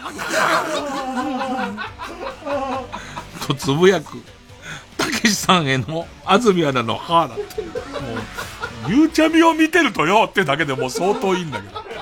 あと俺が首をカキカクカクやりながら言ってるのもすごいラジオなのに、ゆうちゃみよよつって。よくさ、ラジオで喋ってるとこを今さ、生配信したりするのブームじゃん、映像を。俺はね、もうあれが出ちゃったらもう首をカクカクやれない。ね。で、ゆうちゃみを見てるとよ、のところ。渋谷のてっぺん目指して、ギャルサー立ち上げた時の、おいらたち軍団の時と、軍団ってそうだったんだ。軍団の頃と違ってよ、インスタ使えや、世界のインフルエンサーのてっぺん。目指せんだから、すげえ時代になったもんだよな。うん、ペンネーム。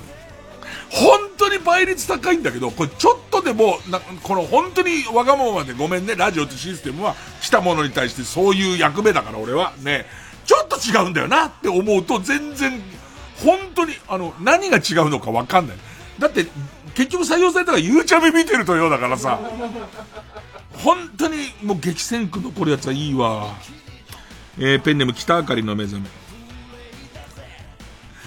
夢グループ、夢グループの通販の CM で、社長の横に映る謎の女性の正体を調査していたところ、彼女から、これ以上入ってくるなら、夢グループ総出でやりますね、と DM が来た時の、ええーっていう。あの、夢グループのあのメインのおじさんいるじゃん。多分社長、社長なのかな社長の何かこう、おどおどした感じと、なんかあの女性の得体の知れない感じで言うと、そっちだなっていう、本体そっちだなっていう感じするもんね。これ以上入ってくんなら夢グループ総出でやります。ペンネーム北あかりの目覚め、ゆ、ゆ、ゆうたろうが、空のでかいワイングラスを持って、豚汁の炊き出しに並んできた時の。この A は、周りに並んでる人たちなのか、石原軍団の A なのか。軍団の豚汁の炊き出しのところに、あの、でかいブランデーグラス入れろってことでしょ、あれ。ね、ね、豚汁入れろってことでしょ。スーって出した時の、これ何っていう、ボスって思うじゃん。一瞬ボス、一瞬ボスって思った後に、で、それおめえかって言ったら、バカにしてるのか、本当に炊き出しが欲しいのかがわかんないから、それいかんではっていうね。ペンネームウエストサンセットシティ。ゆ、ゆうちゃみのよ お熱だなたけしさん。ゆうちゃみのインスタのストーリーチェックしてってね。よ。このアングルいいなって思ったら結局黒沢さんのアングルなんだよな。お前松村君のやつ撮ってんじゃねえよ。これ松村君のやつ結局黒沢さんのアングルなんだよな。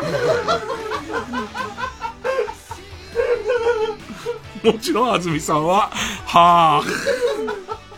自分の気に入ってるやつ、このゆうちゃみのインスタのストーリーの中で、このポーズいいなっていう、このアングルいいなっていう、もう思ったやつっての後で冷静になってみると、結局よ、黒沢さんのアングルなんだよな。うん。えー、ペンネームどうにもならんよ。ゆ、ユーロ、ユーロビート、ユーロビートリミックスを聞くとよ。ギャルサーにいた頃、師匠から徹底的に叩き込まれたパラパラの振り付けを思い出して、体がつい動いちゃうんだけど、思えばあの時の表情って、アウトレイジの大友に繋がってんだよな。繋がってねえんだよ。繋がってねえし、タップは教えてくれたけども、ねえ、師匠はタップは教えてくれたけど、パラパラは教えてくれてないから。いろいろ複雑になってまあもちろん、もちろん安住さんは、はあ。え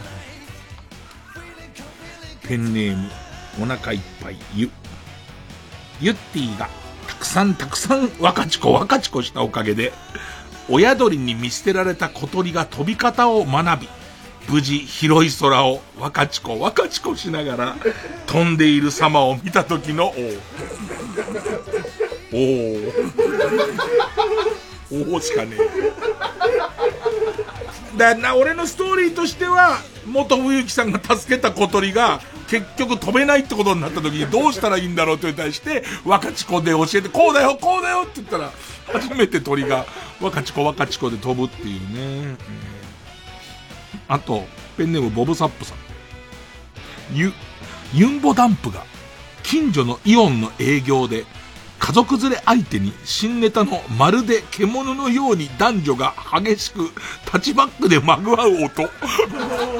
披露した時のええなんだけど、これすごい奇跡起こって、俺これを選んだのが、金曜だったかの夜に選んだんだけど、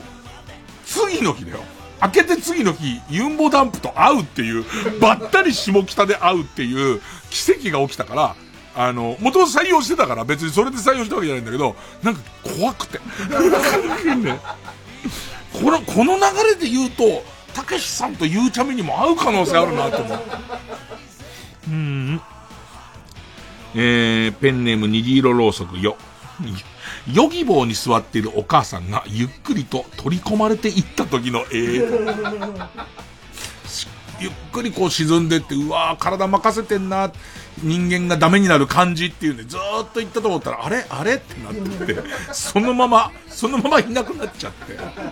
で、ヨギ棒の破れてるとこはないし、中に人が入ってる様子もないしっていうね。えー、ペンネーム、隙間野ざらしよ。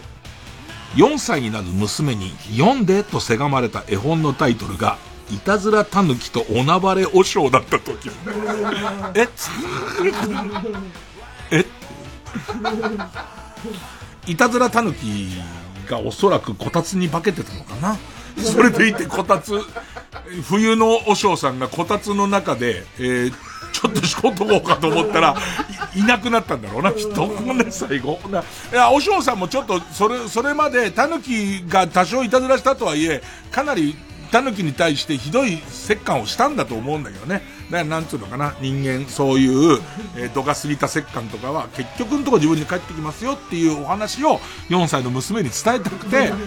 保育園の先生が持たせてくれたやつだと思うんだけどもね。えー、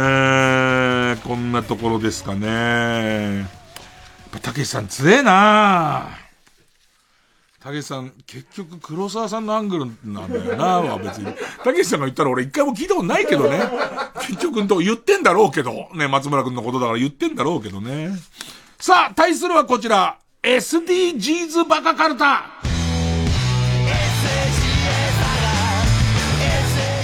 えー、ペンネームスペルマウンテン。あ、アナルに入れた後の乾電池はもったいないのでゲームボーイで。え、じゃあ炭酸でいいんだっていう。単2、単2までいかない。ただ単1とか、単1とかいかないんだ。炭酸ね。炭酸を入れた、入れた、もう入れてすぐ出したやつはね。えー、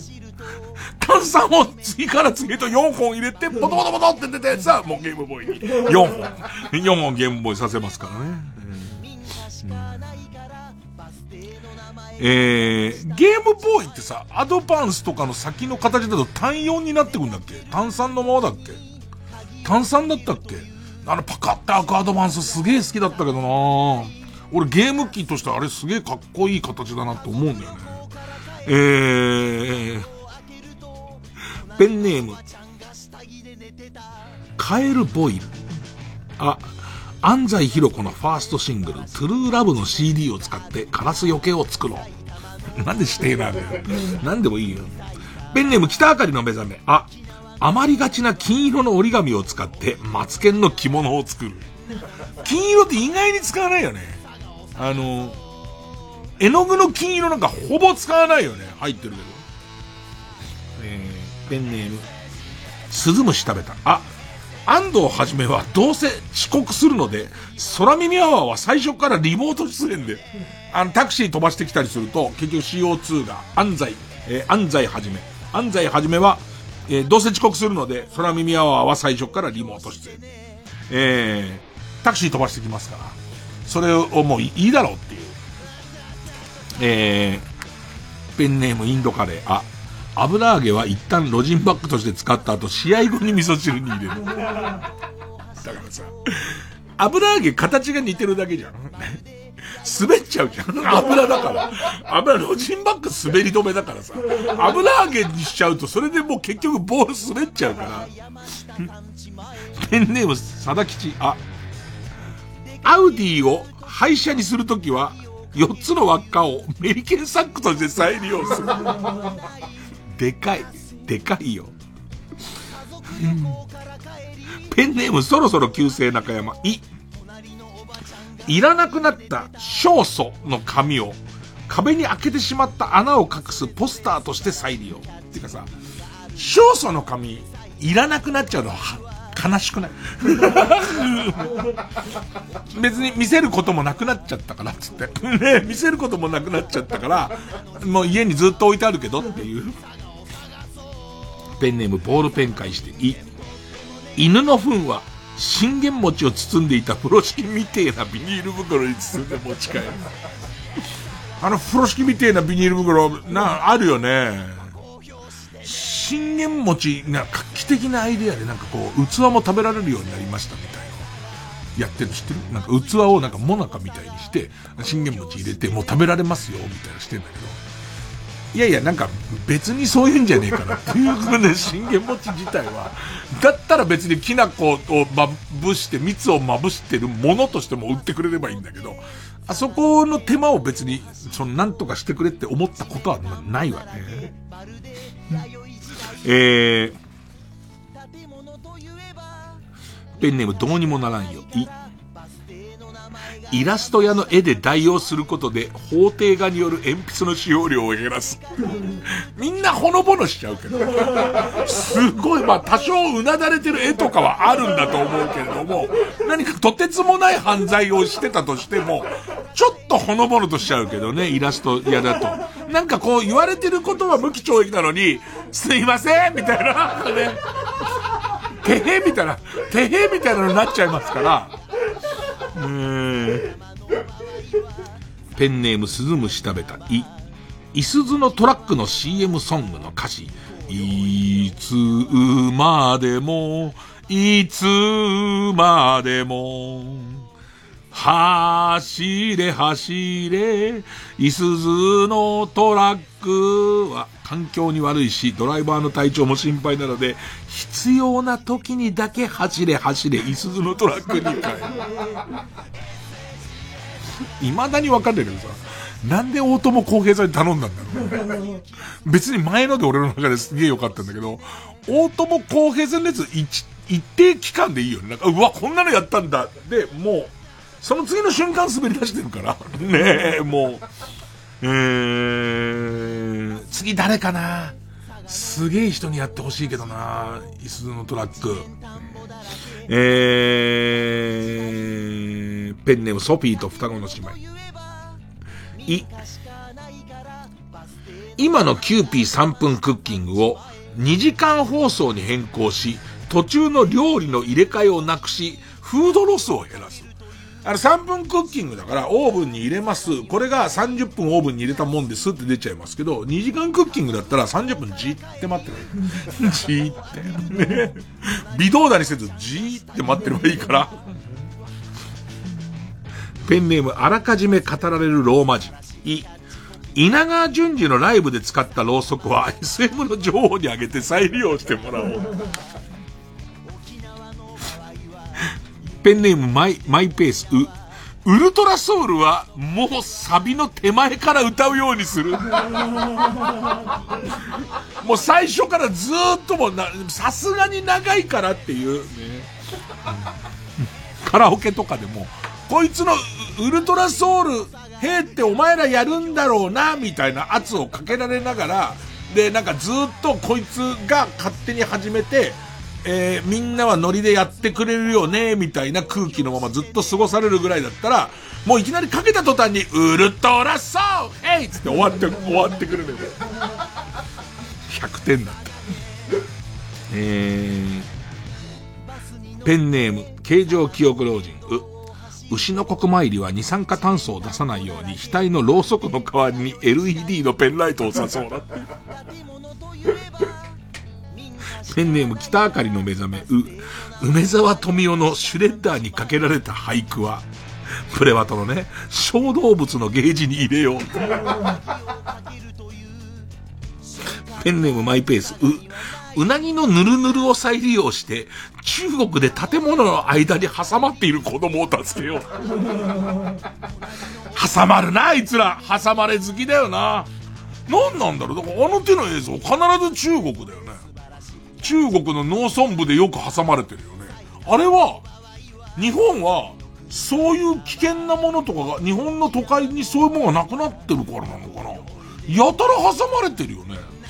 えー、ペンネーム神戸之助、う、牛を飼うことがどれだけ地球に悪影響なのかというのを、だらだら喋ってるやつを黙らせて、二酸化炭素の排出を教える。抑える。うん。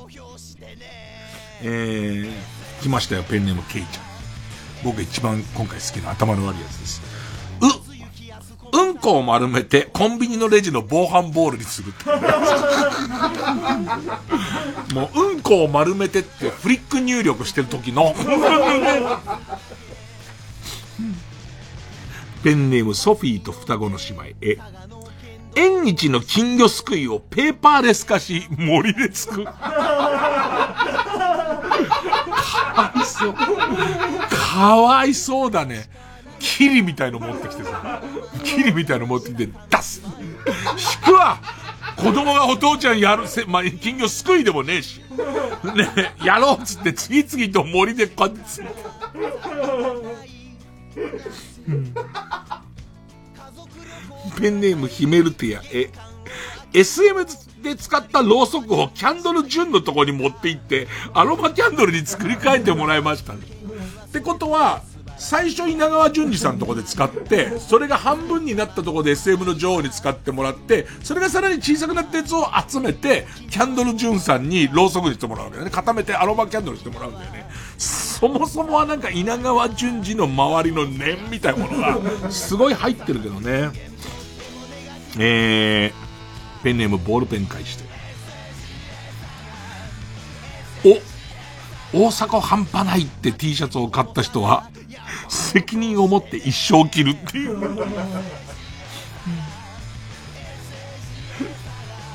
ペンネームエイリアンブレインを、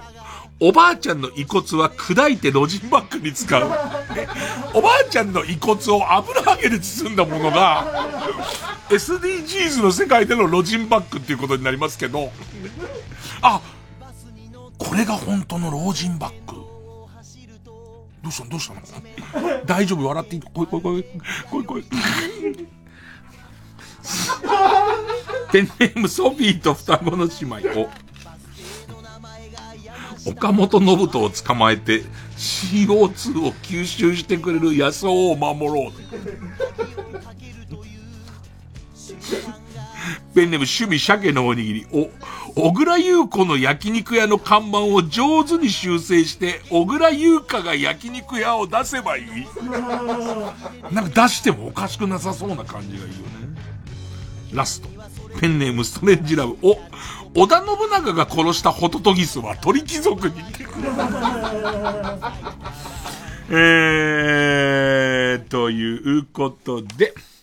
えー、リスナー投票です。えー、勝ったと思うのが、はーっていうカルタはメールの件名にひらがなではー。SDGs バカカルタが、えー、勝ったと思ったらメールの件名に SDGs。ね。S 小文字とか、まあ、気使わなくていいですよ。SDGs と書いて、メールの本文に住所、氏名、年齢、電話番号を書いて、これからかかる曲の間に送ってください。投票は1人1回です。抽選で3名様にバカ力カードのプレゼントです。メールアドレスは baka.tbs.co.jp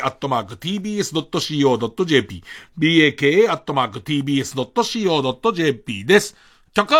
奥田民生太陽が見ている。投票開始。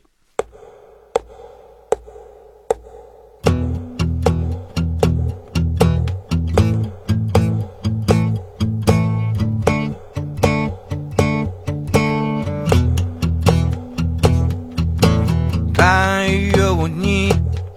割れないようにうつむいて歩く太陽はどこまでも追いかけてくるよ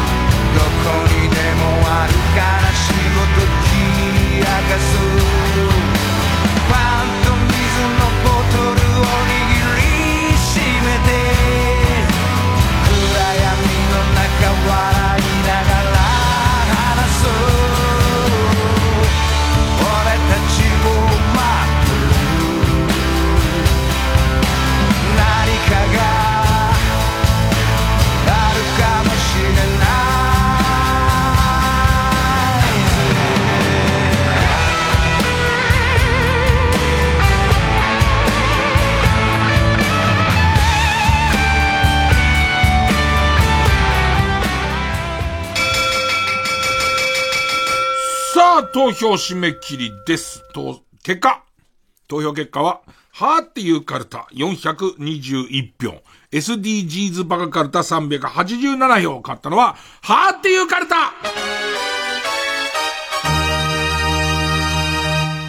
だ、はーっていうカルタちょっとたけしさん平のとこが怖いですよね。たけしさんちょっと飽きられちゃうと、新しい何か基準ができないときついなとこありますね。えー、SDGs バカも地味にいいんですけどね。さあ、えー、ということで、えー、勝ったはっていうカルタ、いよいよラ行です。負けた SDGs バカカルタは予選ブロックに戻り、引き続き、あ行の募集になります。さあ、えー、新たなる資格。えー、来週のチャレンジはこちら。新仮面ライダー、怪人大百科カルタ。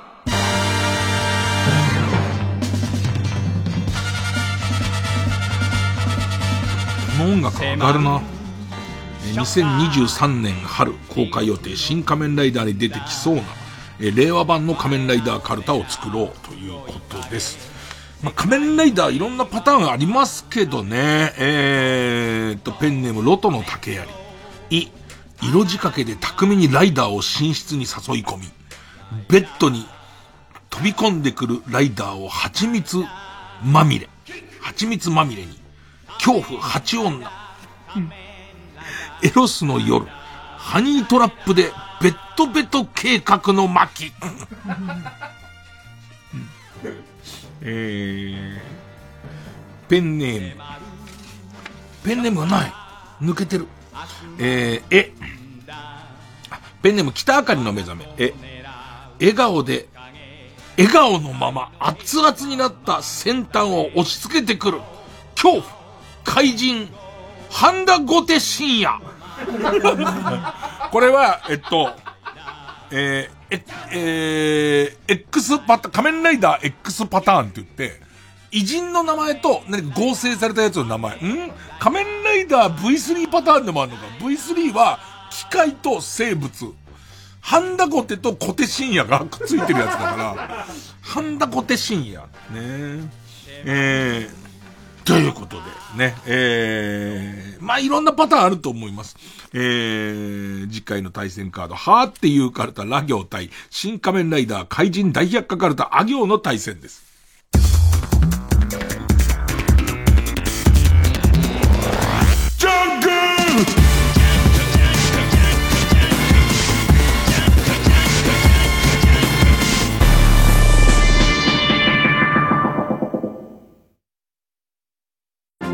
開局70周年記念 TBS ラジオ公式読本。おかげさまで重版出題好評販売中です。森本武郎大沢優里生島博士爆笑問題伊集院光ライムスター歌丸赤江玉緒ジェーン・スー荻上チキなど総勢30人を超えるパーソナリティが登場。久米宏荒川京慶小坂井和樹関根勤岸谷五郎らによる紀行文。毒マムシ三太夫が語る TBS ラジオ。長峰由紀富山恵里が語る永六輔など70年の歴史を楽しめる内容です。責任編集武田砂鉄。開局70周年記念 TBS ラジオ公式読本は税込み1760円。ぜひお近くの書店などでお求めください。ここで、本間愛花のマイフレンドをお聞きくださ。い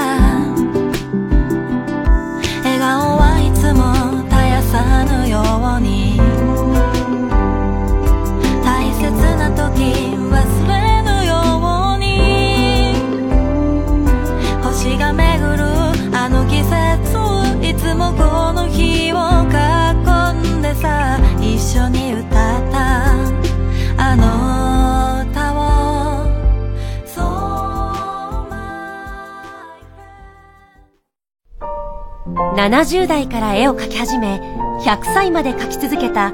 アメリカの国民的画家、モーゼス・おばあさん。自然や素朴な暮らしを愛し、たくましく誠実に生きたモーゼス・おばあさんの世界を、初期の作品から絶筆まで、その人生とともに紹介します。生誕160年記念、グランマ・モーゼス展、素敵な100年人生。TBS ラジオ公演、2月27日まで世田谷美術館で絶賛開催中。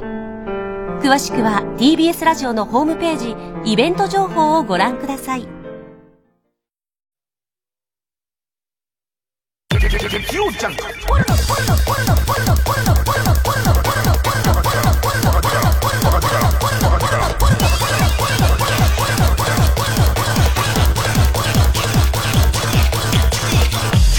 深夜のバカ力。スープって知ってる？はいかいいえで答えられる質問をして、真相にたどり着くゲームのことだよね。そうそう。じゃあ、私の行きたいイベントは何でしょう？それはオンラインイベントですか？はい。パソコンで楽しめます。それは一人でしか遊べませんか？いいえ、お好きな人数で遊べます。それは謎を解くイベントですか？いいえ、呪いを解くイベントです。呪い？オンラインホラーシアター×ウミガメのスープ。心霊配信の夜。開催中。詳しくは心霊配信の夜で検索。905FM 954AM TBS ラジオ。毎週金曜夜12時からのマイナビラフターナイトでは今注目の若手芸人を紹介しています。ゆうザトウイチ見て泣きます。すごい大人。空っぽだよ。入れてこい。マイナビラフターナイトは毎週金曜夜12時から。TBS ラジオジャンク。この時間は小学館中外製薬マルハニチロ伊藤園ホテルズ他各社の提供でお送りしました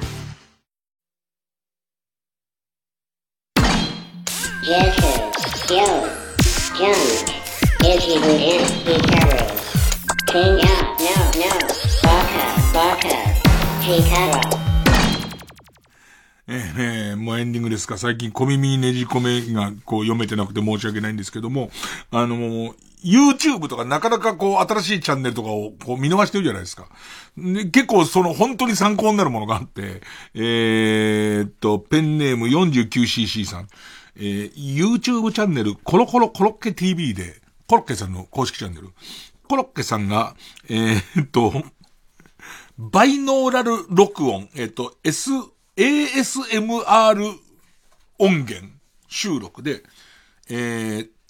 谷村新司さんのスバルを歌うという動画が公開されてるんですが、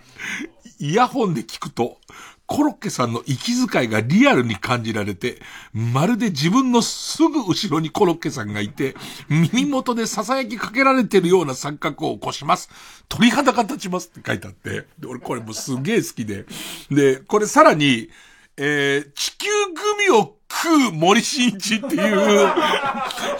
もう謎の、えの、ASMR で、もう、なんていうの、その、森進一がいるっていう感じの、コロッケさんの森進一がいるっていう感じの不気味さと、思った以上に地球グミを食ってる咀嚼音の気持ち悪さとかが相まって、どうしたいのコロッケさんっていう。で、その最初のうちはコロッケ TV をどうやら歴史を見ていくと、その、何、動画の新しい順みたいので見ていくと、古いやつは、本当に1秒モノマネとかネタをずっとやってたんだけど、どっかでこの ASMR シリーズに目覚めたみたいで、謎のその、あの、谷村新司が頭の周りをぐるぐる回るやつとかがいっぱい公開されてて、あの、いいもんを教えてもらいました。皆さんもよければ寝る前に、コロコロコロッケ TV、えー僕は地球グミを食べる森進一。で、最後フラミンゴになります。何言ってんだって感じですよ。サスペンダーズの古川です。月替わりで様々なパーソナリティが担当する24時の箱。2月は僕たちサスペンダーズが担当します。よろしくお願いします。サスペンダーズの伊藤です。練馬区出身で実家がコンビニを経営しておりましてえー僕もですね実家のお店でたまに働いたりとかもしていてツイッターで、まあ、おすすめの商品とかも紹介したりとかしてるんですけども。あと昔からあのこんな喋っていいのかよこの部分。20時のおい箱これ本当にやべえ嬉しいです。俺も自分のこと話せばよかった。ということでサスペンダーズの箱は水曜深夜24時からです。あ閉められた。TBS ラジオ 90.5MHz 総合住宅展示場 TBS ハウジングであなたも夢を形にしませんか？3時です。